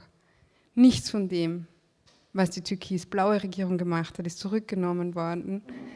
Nichts an der Sprache hat sich geändert. Es ist dieselbe Sprache, es sind dieselben Maßnahmen, Nur haben wir jetzt eine grüne Partei, die das legitimiert und ein bisschen Klimaschutz dazu macht. Und ich möchte den Klimaschutz gar nicht runterreden, aber das ist das, was die Grünen machen. Die konservative Partei hat sich nicht geändert. Danke dafür. Ich glaube, das ist ein interessanter Punkt, der, der uns auch hier äh, in Deutschland ähm, betrifft. Wir haben zwar die AfD noch nicht in Regierungsverantwortung, aber man hat ja zum Beispiel bei den Wahlen in Thüringen gesehen, dass durchaus Vertreter der CDU erwogen haben, Gespräche mit der AfD unter ähm, ähm, Björn Höcke zu führen. Also insofern ist das, denke ich, auch ein Punkt, den man hier ähm, im Auge behalten muss. Ich möchte, wie gesagt, jetzt aber noch kurz auf, auf Handlungsstrategien, um sozusagen so ein bisschen so einen positiven Counterpart vielleicht zu setzen oder zumindest einen aktiven. Ähm, wenn ihr in eure jeweiligen Arbeitsfelder schaut, ähm, was sind eure persönlichen Strategien vielleicht zum Umgang mit revisionistischen Äußerungen, beziehungsweise was haltet ihr für, für Schritte für notwendig und erfolgsversprechend? Martin, ähm, jetzt betrachtet auf den Journalismus, auf die Medien, was würdest du sagen, wie soll mit, den, ähm, mit dem Geschichtsrevisionismus, mit den äh, offen revisionistischen Äußerungen der neuen Rechten medial umgegangen werden? Naja, es gibt relativ häufig ja diese Choreografie, die immer wieder gleich abläuft. Es gibt diese Äußerung, in dem Fall jetzt vielleicht von einem AfD-Politiker, die wird aufgegriffen, ähm, fällt vielleicht erst in einem kleineren Rahmen, wird aufgegriffen, wird bekannter. Es gibt dann erste Reaktionen darauf, sie wird vielleicht auch zurückgewiesen, es gibt starke Kritik. Dann reagiert vielleicht jemand anderes aus der AfD und sagt, ja, so würde ich das nicht formulieren, und, aber und so weiter. Oder es wird dann gesagt, na daran sieht man jetzt wieder, wie die Political Correctness Diktatur uns verbietet, äh, unsere Meinung zu sagen oder so ähnlich. Und man hat das Gefühl, das läuft halt immer wieder gleich ab, sind solche Spiralen, die, ähm, äh, die immer wieder aufkommen. Ähm, dann ist natürlich schon die Frage, äh, wie sollen Medien darauf reagieren? Und ich finde es auch gar nicht so trivial, diese Forderung, die man häufig hört, nicht über das Stöckchen zu springen, das ist, ist gar nicht so eine leichte Aufgabe. Das heißt, ich glaube, es letztlich kommt es immer wieder darauf an, dass man sich in dem Einzelfall anguckt, was ist das jetzt eigentlich für eine Äußerung und ist die, äh, welchen Nachrichtenwert hat die? Ist das neu? Zeigt man daran was Neues oder ähm, ist das nochmal der, der Versuch, diese, diese Dynamik wieder in Gang zu setzen? Ich glaube, dann ist natürlich äh, wichtig, dass solche Dinge nicht einfach so berichtet werden oder dass dann einfach nur die in der äh, Überschrift solche Sachen weitergetragen werden. Das ist natürlich eine Gefahr, die, die es gibt, gerade auch ähm, bei solchen Äußerungen, die, die starke Empörungseffekt äh, ähm, haben. Aber ich glaube, ähm, dass zugleich, und auch das hört man immer wieder, dass das Leute an äh, Medien herantragen, oder mir geht es zumindest so, dass Leute sagen, ja, warum könnt ihr nicht einfach aufhören, darüber zu berichten und so weiter. Das finde ich, ist auch der falsche Weg. Ich glaube nicht, dass das hilft, wenn man das ignoriert oder wenn man einfach so tut, als gäbe es das nicht. Das finde ich jetzt auch zum Beispiel bei den Berichten über die klassische Neonazi-Szene so. Auch da hört man das manchmal, dass gesagt wird, ja, die sind ja aber nur so wenige und wenn man jetzt da noch drüber berichtet und so weiter. Das sehe ich anders. Ich glaube, da muss man schon das Thema berichten, weil es geht einfach nicht weg, wenn man es ignoriert. Und es ist natürlich dann wichtig, dass man, wenn man über diese die, über diese Leute, über dieses Milieu berichtet, dass man dann versucht, diese Themen halt selber zu setzen und sich nicht von denen aufdrängen lässt, um was es geht. Und dass man dann über diese Themen spricht oder über das spricht, äh, was, ähm, wie man es auch bei anderen Parteien macht, nicht das, was die eigentlich die Medien bringen wollen, berichtet, sondern eben darüber berichtet, was sie tatsächlich tun oder äh, natürlich auch über diese Spendenaffären berichtet und solche Dinge, wie es eben eigentlich auch bei anderen Parteien äh, gemacht äh, zu tun wäre. Ähm, dann ist, glaube ich, darüber hinaus die Frage wichtig, ab wo man bestimmte Grenzen zieht. Also ob man sagt, so jemand wie Gauland, den, den lade ich nicht mehr in meine Sendung ein, wenn man dafür verantwortlich ist. Äh, ob man sagt, ähm, ich muss ja nicht ohne Not äh, jemanden wie Gauland zum Beispiel Platz einräumen als äh, Gastautor in meiner Zeitung oder zu der Geburtstagsfeier des Medienhauses ihn einladen. Das sind ja Entscheidungen, die man treffen kann und da kann man ja auch Grenzen ziehen, die auch inhaltlich äh, gut zu argumentieren sind. Ähm, und die Frage, wie, man das ganz konkret im Alltag auch machen kann, spielt auch in der Broschüre, um es nochmal zu erwähnen, eine Rolle. Nadja Erb hat da äh, beschrieben, wie die FR damit umgeht. Und zum Beispiel ein Weg, den, den sie erwähnt, ist, dass ähm, es gab ja mal so ein Strategiepapier der AfD, das öffentlich geworden ist, in dem diese Empörungsstrategie als, als Thema aufgemacht wurde für den Wahlkampf, dass man das nutzen könne, bestimmte Sachen, die für eben Empörung und Kritik sorgen, äh, gezielt einzusetzen, um Aufmerksamkeit zu bekommen. Und die FR hat damals, ich glaube, das war auch in der Berichterstattung über die Dresdner Rede, die sogenannte von Höcke, einen Auszug aus diesem, äh, aus diesem Papier gebracht, um zu, zugleich sozusagen zu, transparent zu machen, dass das auch immer auch einer Strategie folgt. Ich glaube, das kann schon auch ein Weg, das kann auch ein Weg sein, um damit umzugehen. Also die Strategien offen, Ja. offen zu machen, transparent zu machen. Ähm, Natascha, wie siehst du das? Welche medialen Strategien hältst du für erfolgversprechend, gerade auch als jemand, der sich in den sozialen Netzwerken sehr aktiv ähm, ähm, bewegt? Ähm, beziehungsweise wo siehst du vielleicht wissenschaftlichen Handlungsbedarf? Also ich glaube, zu, zu Journalismus ist ähm, alles gesagt und dem kann ich mich voll inhaltlich äh, nur anschließen. In den sozialen Medien gilt ähm, de facto dasselbe. Vor allem die Identitären haben das sehr stark ähm, gemacht, also sehr stark strategisch äh, gemacht, dass sie Memes, Bilder äh, produziert haben, die online gestellt haben. Und gerade am Anfang haben ganz viele Linke das direkt geteilt und gesagt, wie furchtbar, wie furchtbar, wie furchtbar. Und dann ist dieses Bild hunderte Male geteilt worden. Und genau das ist aber die Währung in den sozialen Medien, dass du dann auf Facebook oder Twitter stehen hast, so und so viele Hunderte oder Tausende sogar äh, Likes, äh, Retweets, äh, Shares und so weiter. Ähm, und äh, da mal wirklich diese einfache Methode, macht einen Screenshot und teilt es nicht direkt, äh, da ist schon viel gewonnen, äh, wenn man das macht bei Rechtsextremen, wenn man das unbedingt teilen muss. Und dann muss man sich überlegen, was ist mit diesem Bild? Ja? Ist es jetzt der Screenshot von einem Tweet oder, oder von einer Äußerung oder ist es ein Bild? Und wenn es ein Bild ist, dann steht das nicht zufällig da und ist nicht äh, eine spontane Aufnahme, sondern ist es immer durchkomponiert und dann muss man das unbedingt brechen und darf es nicht eins zu eins weiter. Und wenn es nur ist, es im Paint zu öffnen und rosa Herzchen reinzumalen, ist es schon viel besser, ähm, als das einfach zu teilen, weil Bilder wirken mehr als Worte. Und das wissen die Identitären sehr gut. Ähm, das heißt, und auf keinen Fall direkt mit ihnen reden, sich nicht in Diskussionen verstricken lassen, weil gerade mit großen Accounts, ich habe es heute noch vor mir, dass die Chefredakteurin einer der größten Tageszeitungen in Österreich äh, erst, oh mein Gott, oh mein Gott, das ist alles so furchtbar, auf Twitter begonnen hat mit Martin Zellner zu diskutieren und vier Tweets später war, und was ist dein Lieblingsbuch? Oh, das ist aber interessant. Äh, Und man denkt sich so, was passiert hier eigentlich? Ähm, Und genau, und die hatte 100.000 äh, Twitter-Follower, die sehen das dann alles und genau so werden dann so Accounts groß. Äh, wissenschaftlich ähm, kann man natürlich ähm, nur mit Aufklärung, mit genauer Analyse, ähm, mit, mit wirklich genau hinschauen, versuchen, äh, in diesen ganzen Netzwerken wirklich jeden Akteur, jede Akteurin, jede Stiftung ähm, zu finden und zu beschreiben. Ähm, und sich wirklich, und das ist ein großes Problem, zu vernetzen, weil die extreme Rechte funktioniert ähm, äh, transnational. Ja? Das heißt, also gerade die Identitären sind mal da, mal dort, mal da. Äh, und dann kommen oft Sprachbarrieren dazu und man weiß die Hälfte nicht, was überhaupt passiert ist. Und, und das halte ich für immens wichtig, auch Wissenschaft kann Haltung haben. Also man muss nicht in so einer Pseudoneutralität zu Rechtsextremismus stehen als Wissenschaftler, als Wissenschaftlerin. Man muss wissenschaftlich arbeiten, man muss genau und korrekt arbeiten. Ähm, das versteht sich von selbst. Aber man muss nicht ähm, äh, so tun, als geht einem Gesellschaft nichts an. Und ich halte es für sehr wichtig, dass gerade Wissenschaft, gerade Sozialwissenschaften, Geisteswissenschaften sich viel mehr in gesellschaftliche Diskurse einmischen äh, und nicht, und dann passieren aber dann genau die Dinge, die beschrieben worden sind. Aber wenn man das quasi, wenn wir mehr sind und uns äh, gemeinsam hinstellen, dann hat das auch eine Wirkung. Jetzt war ich für die positiven Sachen zuständig, jetzt sage ich noch einen äh, Satz, der es wieder negativ macht. Ähm, alles in allem glaube ich aber trotzdem, dass egal wie gut Wissenschaft ist, egal wie gut Journalismus ist, ähm, den Aufstieg der extremen Rechten wird man nur politisch lösen können. Wird man nicht mit Bildung und nicht mit gutem Journalismus und nicht mit der tollsten Wissenschaft lösen können, sondern kann immer nur politisch äh, gelöst werden.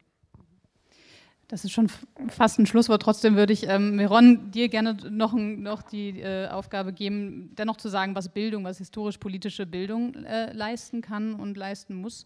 Und ähm, das, als Bildungsstätte mischen wir uns ja auch in die aktuellen Diskurse ein. Also einfach nochmal sagen, ja, was du aus Sicht der Bildungsstätte dem Geschichtsrevisionismus entgegensetzen möchtest. Genau.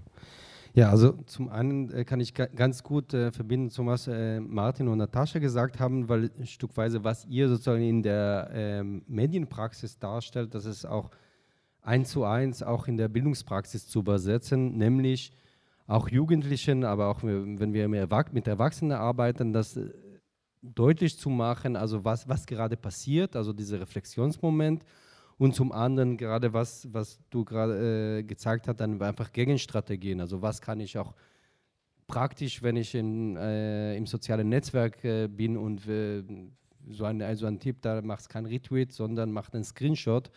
Da, genauso mit solchen Tipps arbeiten wir auch, wenn wir mit, äh, mit Jugendlichen und auch mit Erwachsenen arbeiten. Ich würde aber dir sozusagen doch ein bisschen widersprechen, ob es nur ein politisches äh, äh. Ich sehe das äh, nicht unbedingt nur der, auf der politischen Arena, und für mich ist wirklich sehr, sehr aufschlussreich, dass wenn wir äh, in der letzten Zeit sind, bin ich sehr oft außerhalb von, von Frankfurt und außerhalb der großen Städte in sehr viel kleinere Orte und äh, in sehr viele Gespräche verwickelt und, äh, und bekomme wirklich ein anderes Bild über unsere Gesellschaft. Und äh, wird mir auch langsam auch klar, warum diese politische Bewegung so viel Rückhalt bekommt und ihm so viel Aufwind weil die sehr, sehr anschlussfähig in bestimmte sehr tiefe, äh, tiefe ähm, Strömungen in der Gesellschaft sind und bestimmte Ressentiments.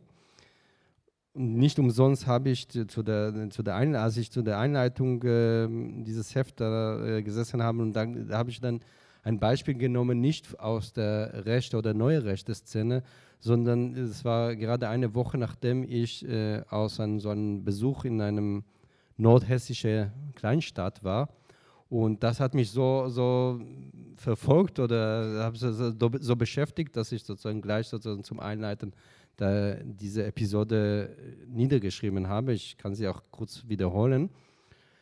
Der, die Situation war, dass äh, wir, wir betreiben hier in Hessen das äh, Netzwerk Schule ohne Rassismus, Schule mit Courage und waren dann eingeladen äh, zu dieser Kleinstadt in äh, Nordhessen, um eine Schule dieser Titel zu verlieren. Eigentlich ein sehr erfreulicher Anlass.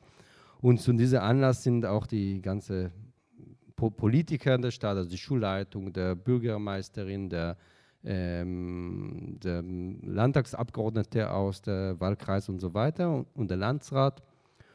Fünf Leute haben vor mir gesprochen und ganz wichtig zu sagen, das war am 8. November 2019, also einen Tag vor dem 9. November. Und äh, ich dachte, okay, Schule ohne Rassismus, 9. November, kann man 9. November 38 ist vielleicht irgendwie, kann man das vergleichen, äh, irgendwie verknüpfen, wenn man will. Niemand auf die, ist die Idee gekommen, aber da waren zwei, doch zwei historische Ereignisse, die sehr präsent waren. Zum einen der äh, 9. November 89, also die äh, 30 Jahre Wiedervereinigung, wir sind wieder sozusagen, dass äh, wir, unser Volk wieder zusammen ist. Das war ein, ein Leitmotiv, die alle fünf, die vor mir äh, gesprochen haben, das auch betont.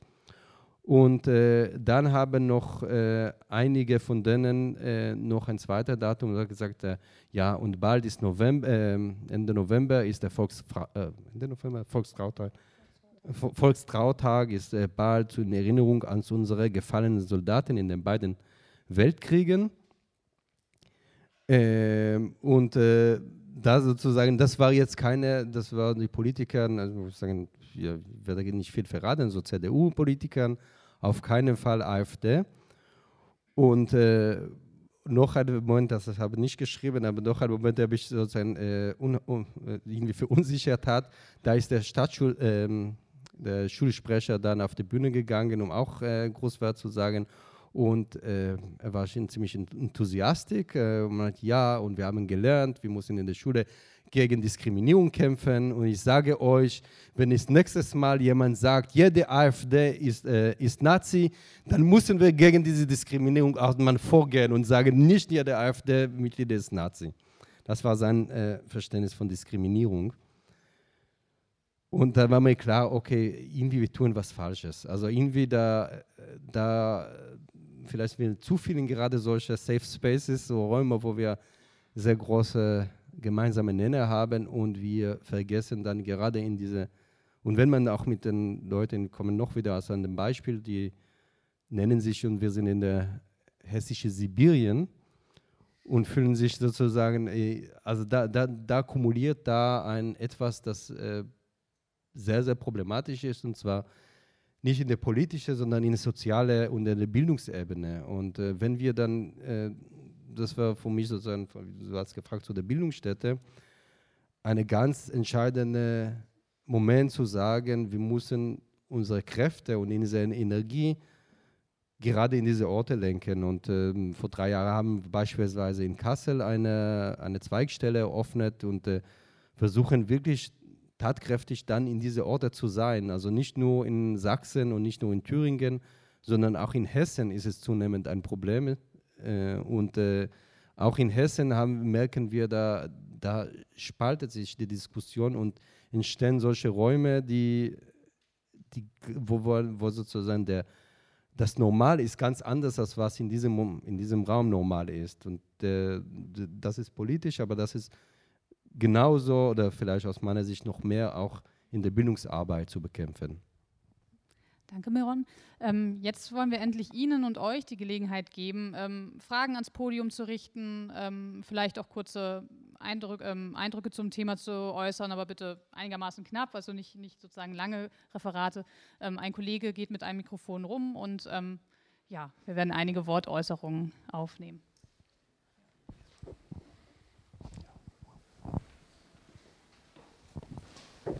Ja, eine Frage an Frau Strobel. Wie vereinen denn die Identitären Homophobie und die äh, Homoerotik, die vielleicht Frank Miller sich auch nicht eingestehen will, die in 300 drinsteckt?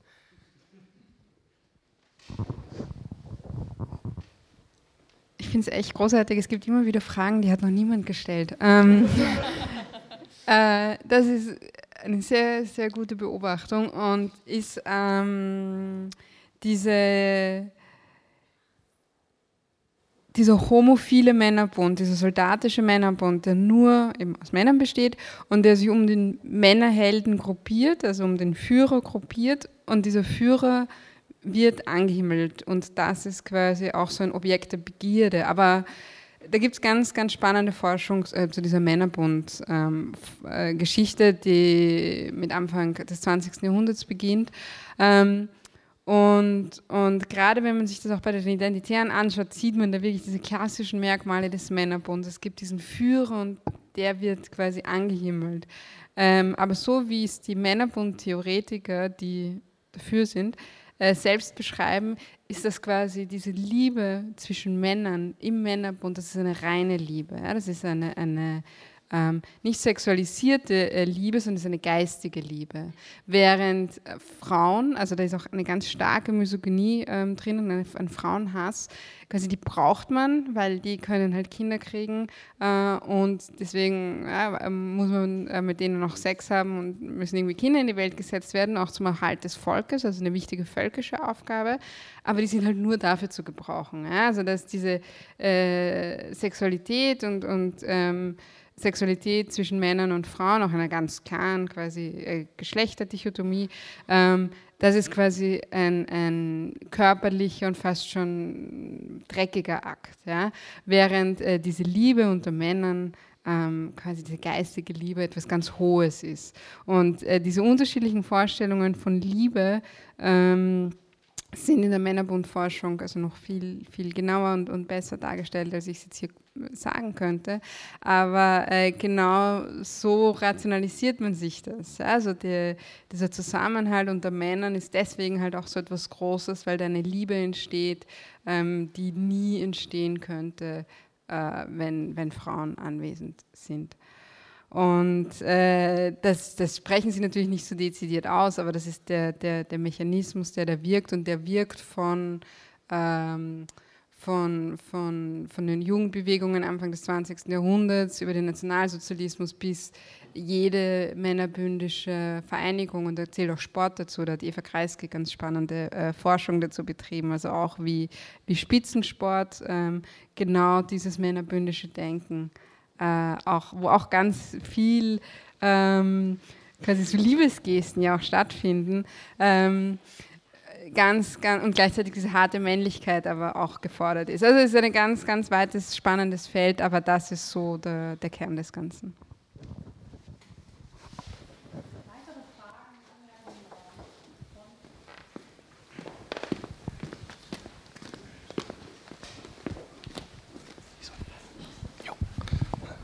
Achso, äh, denn das? Ähm, ich hätte noch mal eine Frage an Frau Strobel.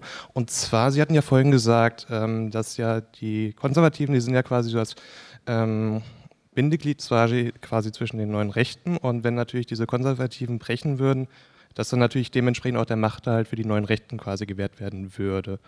Ähm, wie würden Sie quasi ja die Gefahren stehen jetzt in, hier in Deutschland, insbesondere bei der CDU? Ich meine, wir haben ja immer mehr Leute, die ähm, so ein Angleich auch an die AfD wollen, sprich Werteunion. März war jetzt neulich auch ein Thema, das hatte ich soweit auch mitgekriegt. Äh, wie sehen Sie denn das hier so, die Gefahren hier in Deutschland?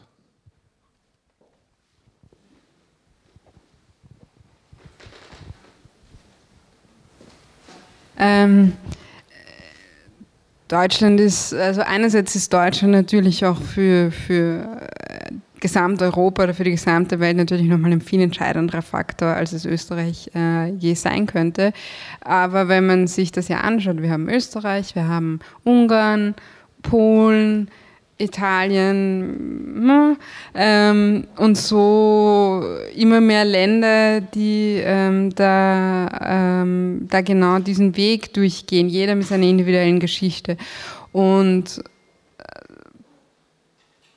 Deutsch, also die CDU ist eine andere Partei ähm, als die ÖVP, auch äh, zu anderen Zeiten. Und das ist gut für die CDU, ähm, weil es da eine viel entscheidendere, ähm, viel entscheidendere Gegenstimmen auch gegen die AfD geht, auch weil die AfD anders ist äh, als die FPÖ und nie die, noch nicht die Bedeutung hat und auch nicht historisch die Bedeutung hat, die die FPÖ hat. Ähm, aber natürlich, umso mehr prominente Stimmen äh, das ist, und wir leben in einer Zeit, die sehr dynamisch, sehr volatil ist, kann so etwas sehr schnell geschehen. Und deswegen halte ich mich zurück mit dem, naja, äh, Österreich ist zehn Jahre vor Deutschland, weil ich nicht weiß, ob zehn Jahre, ob das die, ob das die, die Timelines sind, in denen wir reden. Äh, es hat sich auch niemand gedacht, dass Trump kommt und dann war er da. Also es ist so, äh, irgendwie leben wir in einer Zeit, die gerade so bricht an allen Ecken und Enden, wo die Dinge sehr schnell gehen können. Aber in beide Richtungen. Ich, ich darf ich nur für das Negative hier zuständig sein. Ähm, deswegen ähm, kann ich das ganz schwer einschätzen. Wenn die CDU morgen ähm, beschließt, dass sie den Merkel-Weg doch nicht weitergehen, ähm, dann äh, spricht ja nichts dagegen, dass sie einen, einen Parteitag machen und Friedrich Merz oder wen auch immer. Äh, und das, das kann ja gehen, weil mit öffentlicher Stimmungsmache und mit sich in Position bringen, ähm, so, die Parteiapparate funktionieren nicht mehr so, dass, es, dass die Struktur quasi gegen die öffentliche Stimmung lange hält. Und ähm, ich, ich kann es nicht einschätzen, ich kann es nicht sagen. Stimmen da? In der Mitte sehe ich jemanden.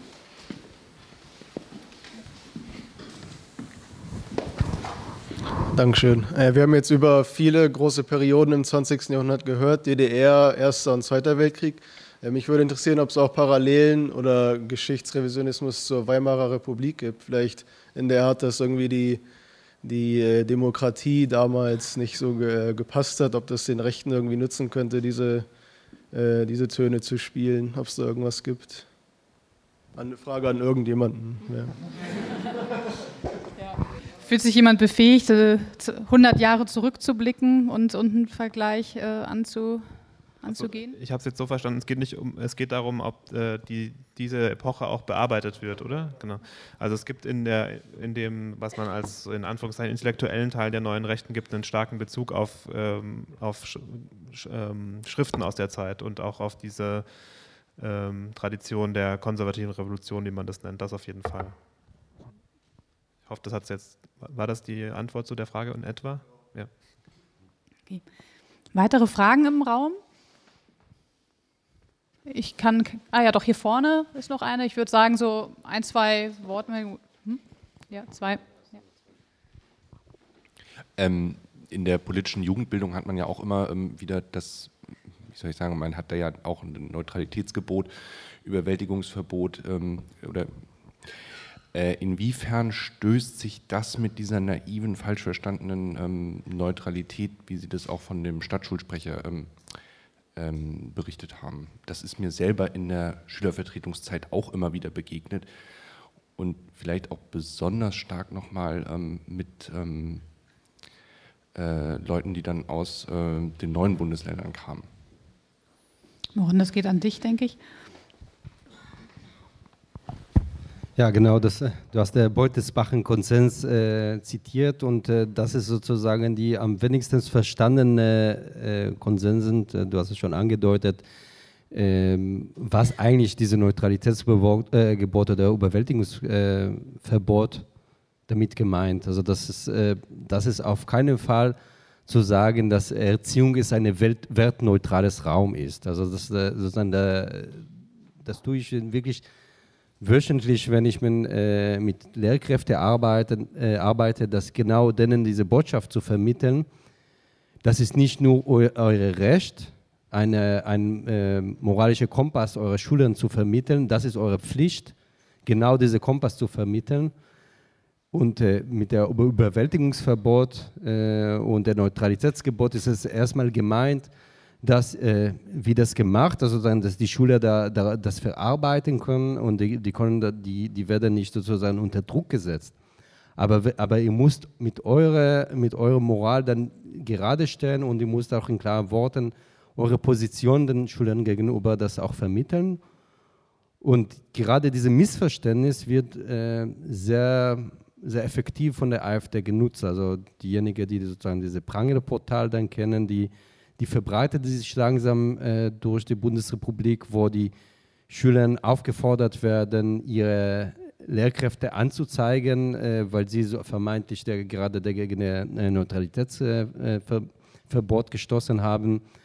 Ge genau das, also diese Verunsicherung haben die AfD schon ziemlich weit äh, und, und stark verbreitet unter Lehrkräfte dass viele wirklich Angst haben, äh, werde ich jetzt meinen Beamterstatus verlieren, wenn, äh, wenn jemand mich anzeigt. Oder, und wir haben wirklich auch zum ersten Mal, auch der Fall in Hessen, eine AfD-nahe Schulleiter. Und dann haben natürlich die Lehrkräfte auch Angst, sie kriegen äh, Probleme mit der Schulleitung. Und äh, natürlich, das äh, muss man auch sagen, es gibt auch äh, inzwischen, und würde ich fast sagen, äh, 10 bis 15 Prozent der Lehrkräfte sind auch AfD-Wählerinnen und Wähler. Das ist auch nicht, äh, nicht, äh, nicht zu verwundern, das ist einfach ihr Anteil in der Bevölkerung.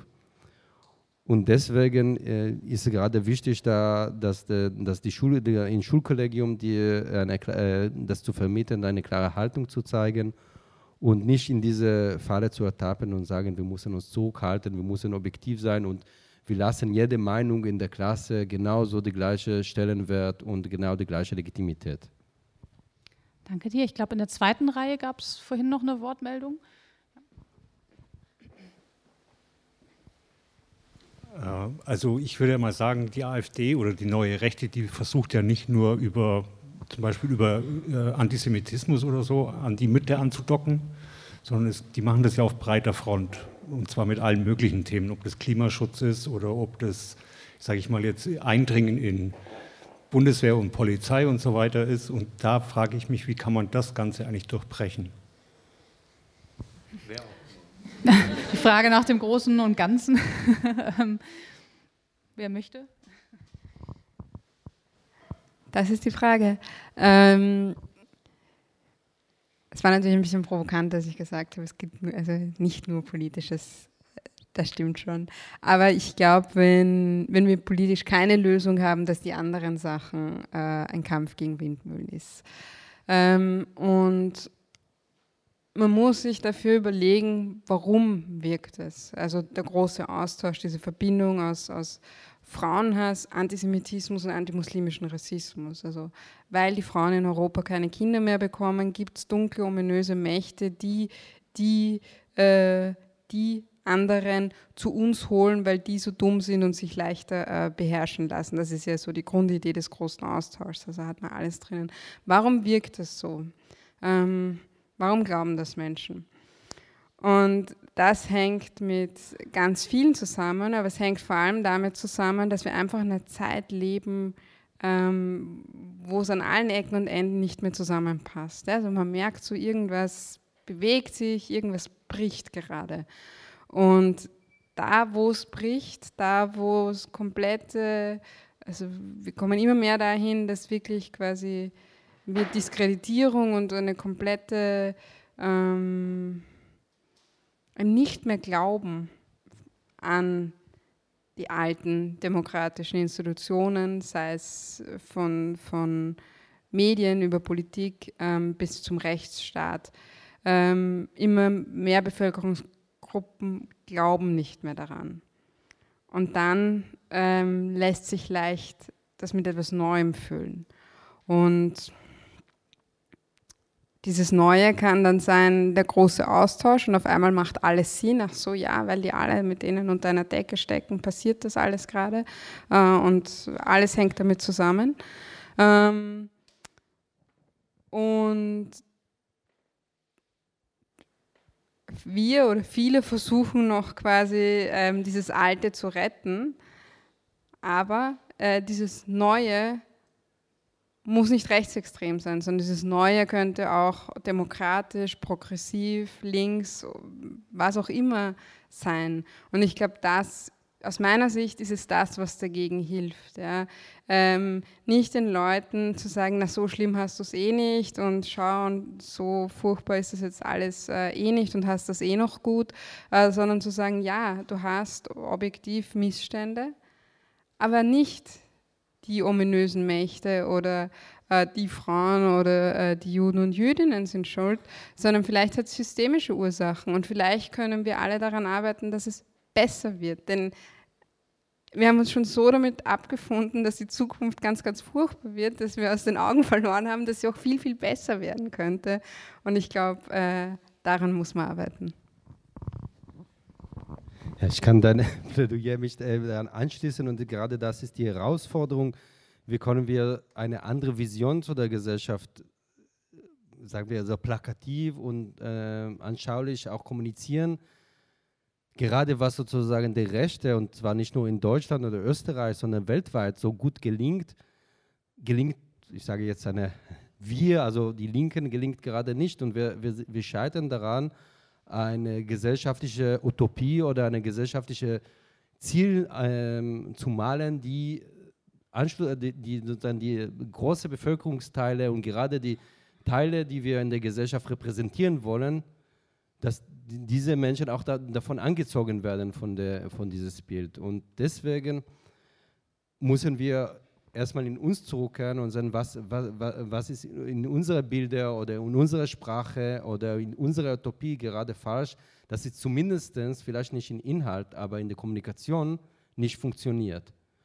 Und äh, wir, wir saßen auch in der Bildungsstätte gerade mit dieser Frage, so in, in, in einer Abend, ein bisschen die spätere Stunde der Nacht und äh, draußen standen ist ein, ein Buch, ein Sammelband, der äh, eigentlich gerade aus der Gedanke, was machen wir gegen rechts, haben wir ein, ein Buch äh, geschrieben, also nicht nur wir, einige äh, zum Thema linke Identitätspolitik. Das Buch Triggerwarnung. Und äh, da versuchen wir genau das zu analysieren, wa warum es gerade nicht klappt, warum ist unsere Utopie, warum unser Weltbild nicht kommunizierbar in großer Teil der Bevölkerung ist und warum äh, können die die Leute, ich komme zurück zu der hessischen Sibirien, warum kommen die Leute in der hessischen Sibirien mit äh, All-Gender-Toiletten und der, äh, der Absage der Indianerkostüme gerade nicht identifizieren und nicht ihre äh, gesellschaftliche Utopie da, äh, da wiedererkennen?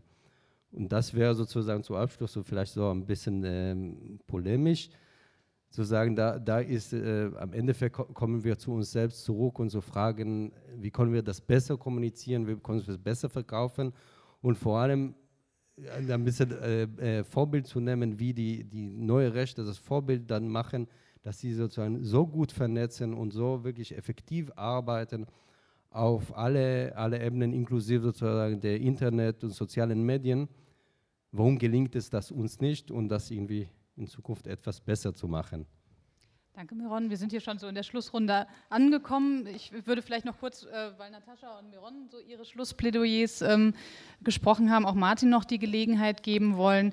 Ähm, vielleicht hast du auch eine Utopie, wenn du nach vorne blickst oder, oder magst uns sagen, wie optimistisch du bist äh, mit Blick auf die, auf die Zukunft, dass wir sozusagen Strategien finden, ob innerlinks, innergesellschaftlich, wie auch immer man seine Zugehörigkeiten definiert ist vielleicht nicht, ist nicht unbedingt so schlussworttauglich, aber ich hab, bin ehrlich gesagt nicht so richtig optimistisch. Also wenn man jetzt auf die letzten äh, Jahre blickt und auch auf die äh, Prozesse, die jetzt hier auch gerade beschrieben worden sind, finde ich, äh, es ist leider häufig so gewesen, dass bestimmte Entwicklungen, vor denen äh, man vorher gewarnt hat, dann tatsächlich auch so eingetreten sind. Also gerade wenn man sich anschaut mit diesem Zusammenhang zwischen so gesellschaftlichem Klima und auch Enthemmung der Sprache zunehmend äh, zu, dass das ähm, war ja immer schon Thema, dass viele Leute gesagt haben, das führt auch zu massiver Gewalt. Ähm, Natascha hat es vorhin angesprochen, wie dieser äh, wie dieser äh, absurde Identifikation mit, mit der Schlacht, äh, ähm, mit der Belagerung von Wien dann dazu führt, dass jemand in Australien, ähm,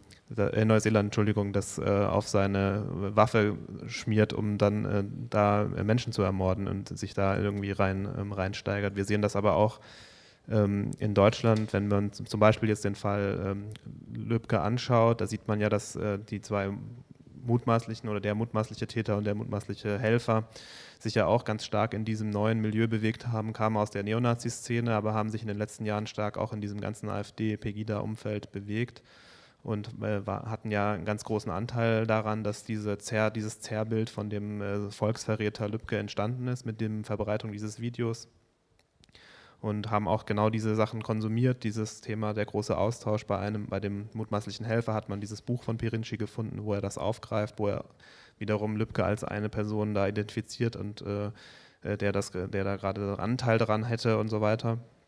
Und man sieht ja sozusagen, wohin das äh, aller Wahrscheinlichkeit nach geführt hat dann. Und ich, ich finde, wenn, wenn man sich diese Prozesse anguckt, finde ich, ist, äh, ist es schon schwierig, optimistisch zu sein, weil ähm, es ist, glaube ich, nicht so leicht vorstellbar, dass es da so, ein, so eine leichte Umkehr davon gibt. Aber um jetzt vielleicht noch zu versuchen, das Schlusswort tauglich zu machen, ähm, ich glaube, was man schon beobachten kann, äh, dass es an vielen Stellen Lernprozesse gibt. Das würde ich zumindest äh, in Anspruch nehmen, dass man im Journalismus zum Beispiel sieht, dass sich da der Umgang, glaube ich, zumindest äh, verbessert hat oder dass da das Wissen darüber, welche Dynamiken da wirken, äh, zumindest sich verbreitert. Ob das äh, überall angekommen ist, weiß ich nicht, aber auch in anderen Bereichen der Gesellschaft habe ich das Gefühl, ähm, es ist jetzt nicht mehr so ein Expertenwissen, was welche Strategien es auf der extremen Rechten gibt. Und ich glaube, das ist schon auf jeden Fall so ein sehr, sehr wichtiger Schritt. Ja, danke Martin, danke Miron, danke Natascha. Ähm, ich hoffe, wir haben Sie jetzt auch neugierig gemacht auf das Themenheft und möglicherweise kann es auch dazu beitragen, dass das Expertenwissen ein bisschen breiter zu streuen. Ähm, dass die Hefte sind hier am Büchertisch gegen auf Spendenbasis erhältlich, auch die Bücher der Bildungsstätte. Eines davon hat äh, Miron Mendel angesprochen, ähm, ist dort ähm, zu erwerben. Und ich möchte Sie außerdem herzlich einladen, auch zu unseren weiteren Veranstaltungen gerne zu kommen. Den Flyer für unsere nächste Streitbar zum Thema kulturelle Aneignung, weil wir manchmal doch auch über Indianerkostüme ähm, und ähnliche Themen sprechen. Ähm, die ist bereits am Donnerstag. Ähm, da sind Sie herzlich eingeladen, 19 Uhr hier. Und wenn Sie jetzt noch ein paar Minuten haben, ehe Sie sich auf den Weg nach Hause machen, ähm, gehen Sie gerne auch mal die Galerie hoch. Wir haben eine tolle Sonderausstellung Ausstellung gerade bei uns im Haus. Anderen wurde schwindelig 1989, 90, schwarz-jüdisch, migrantisch. Ähm, da geht es, ähm, wir sprachen heute ja auch über den, den Mauerfall und, und die Wendezeit und da kommen genau die ähm, Perspektiven zu Wort und zu Gehör, die sonst selten gehört werden, nämlich die von, von marginalisierten Gruppen, von schwarzen Menschen, von Jüdinnen und Juden, von, von Migranten. Und Sie sind herzlich eingeladen, heute oder an einem anderen Tag sich das auch anzuschauen. Herzlichen Dank.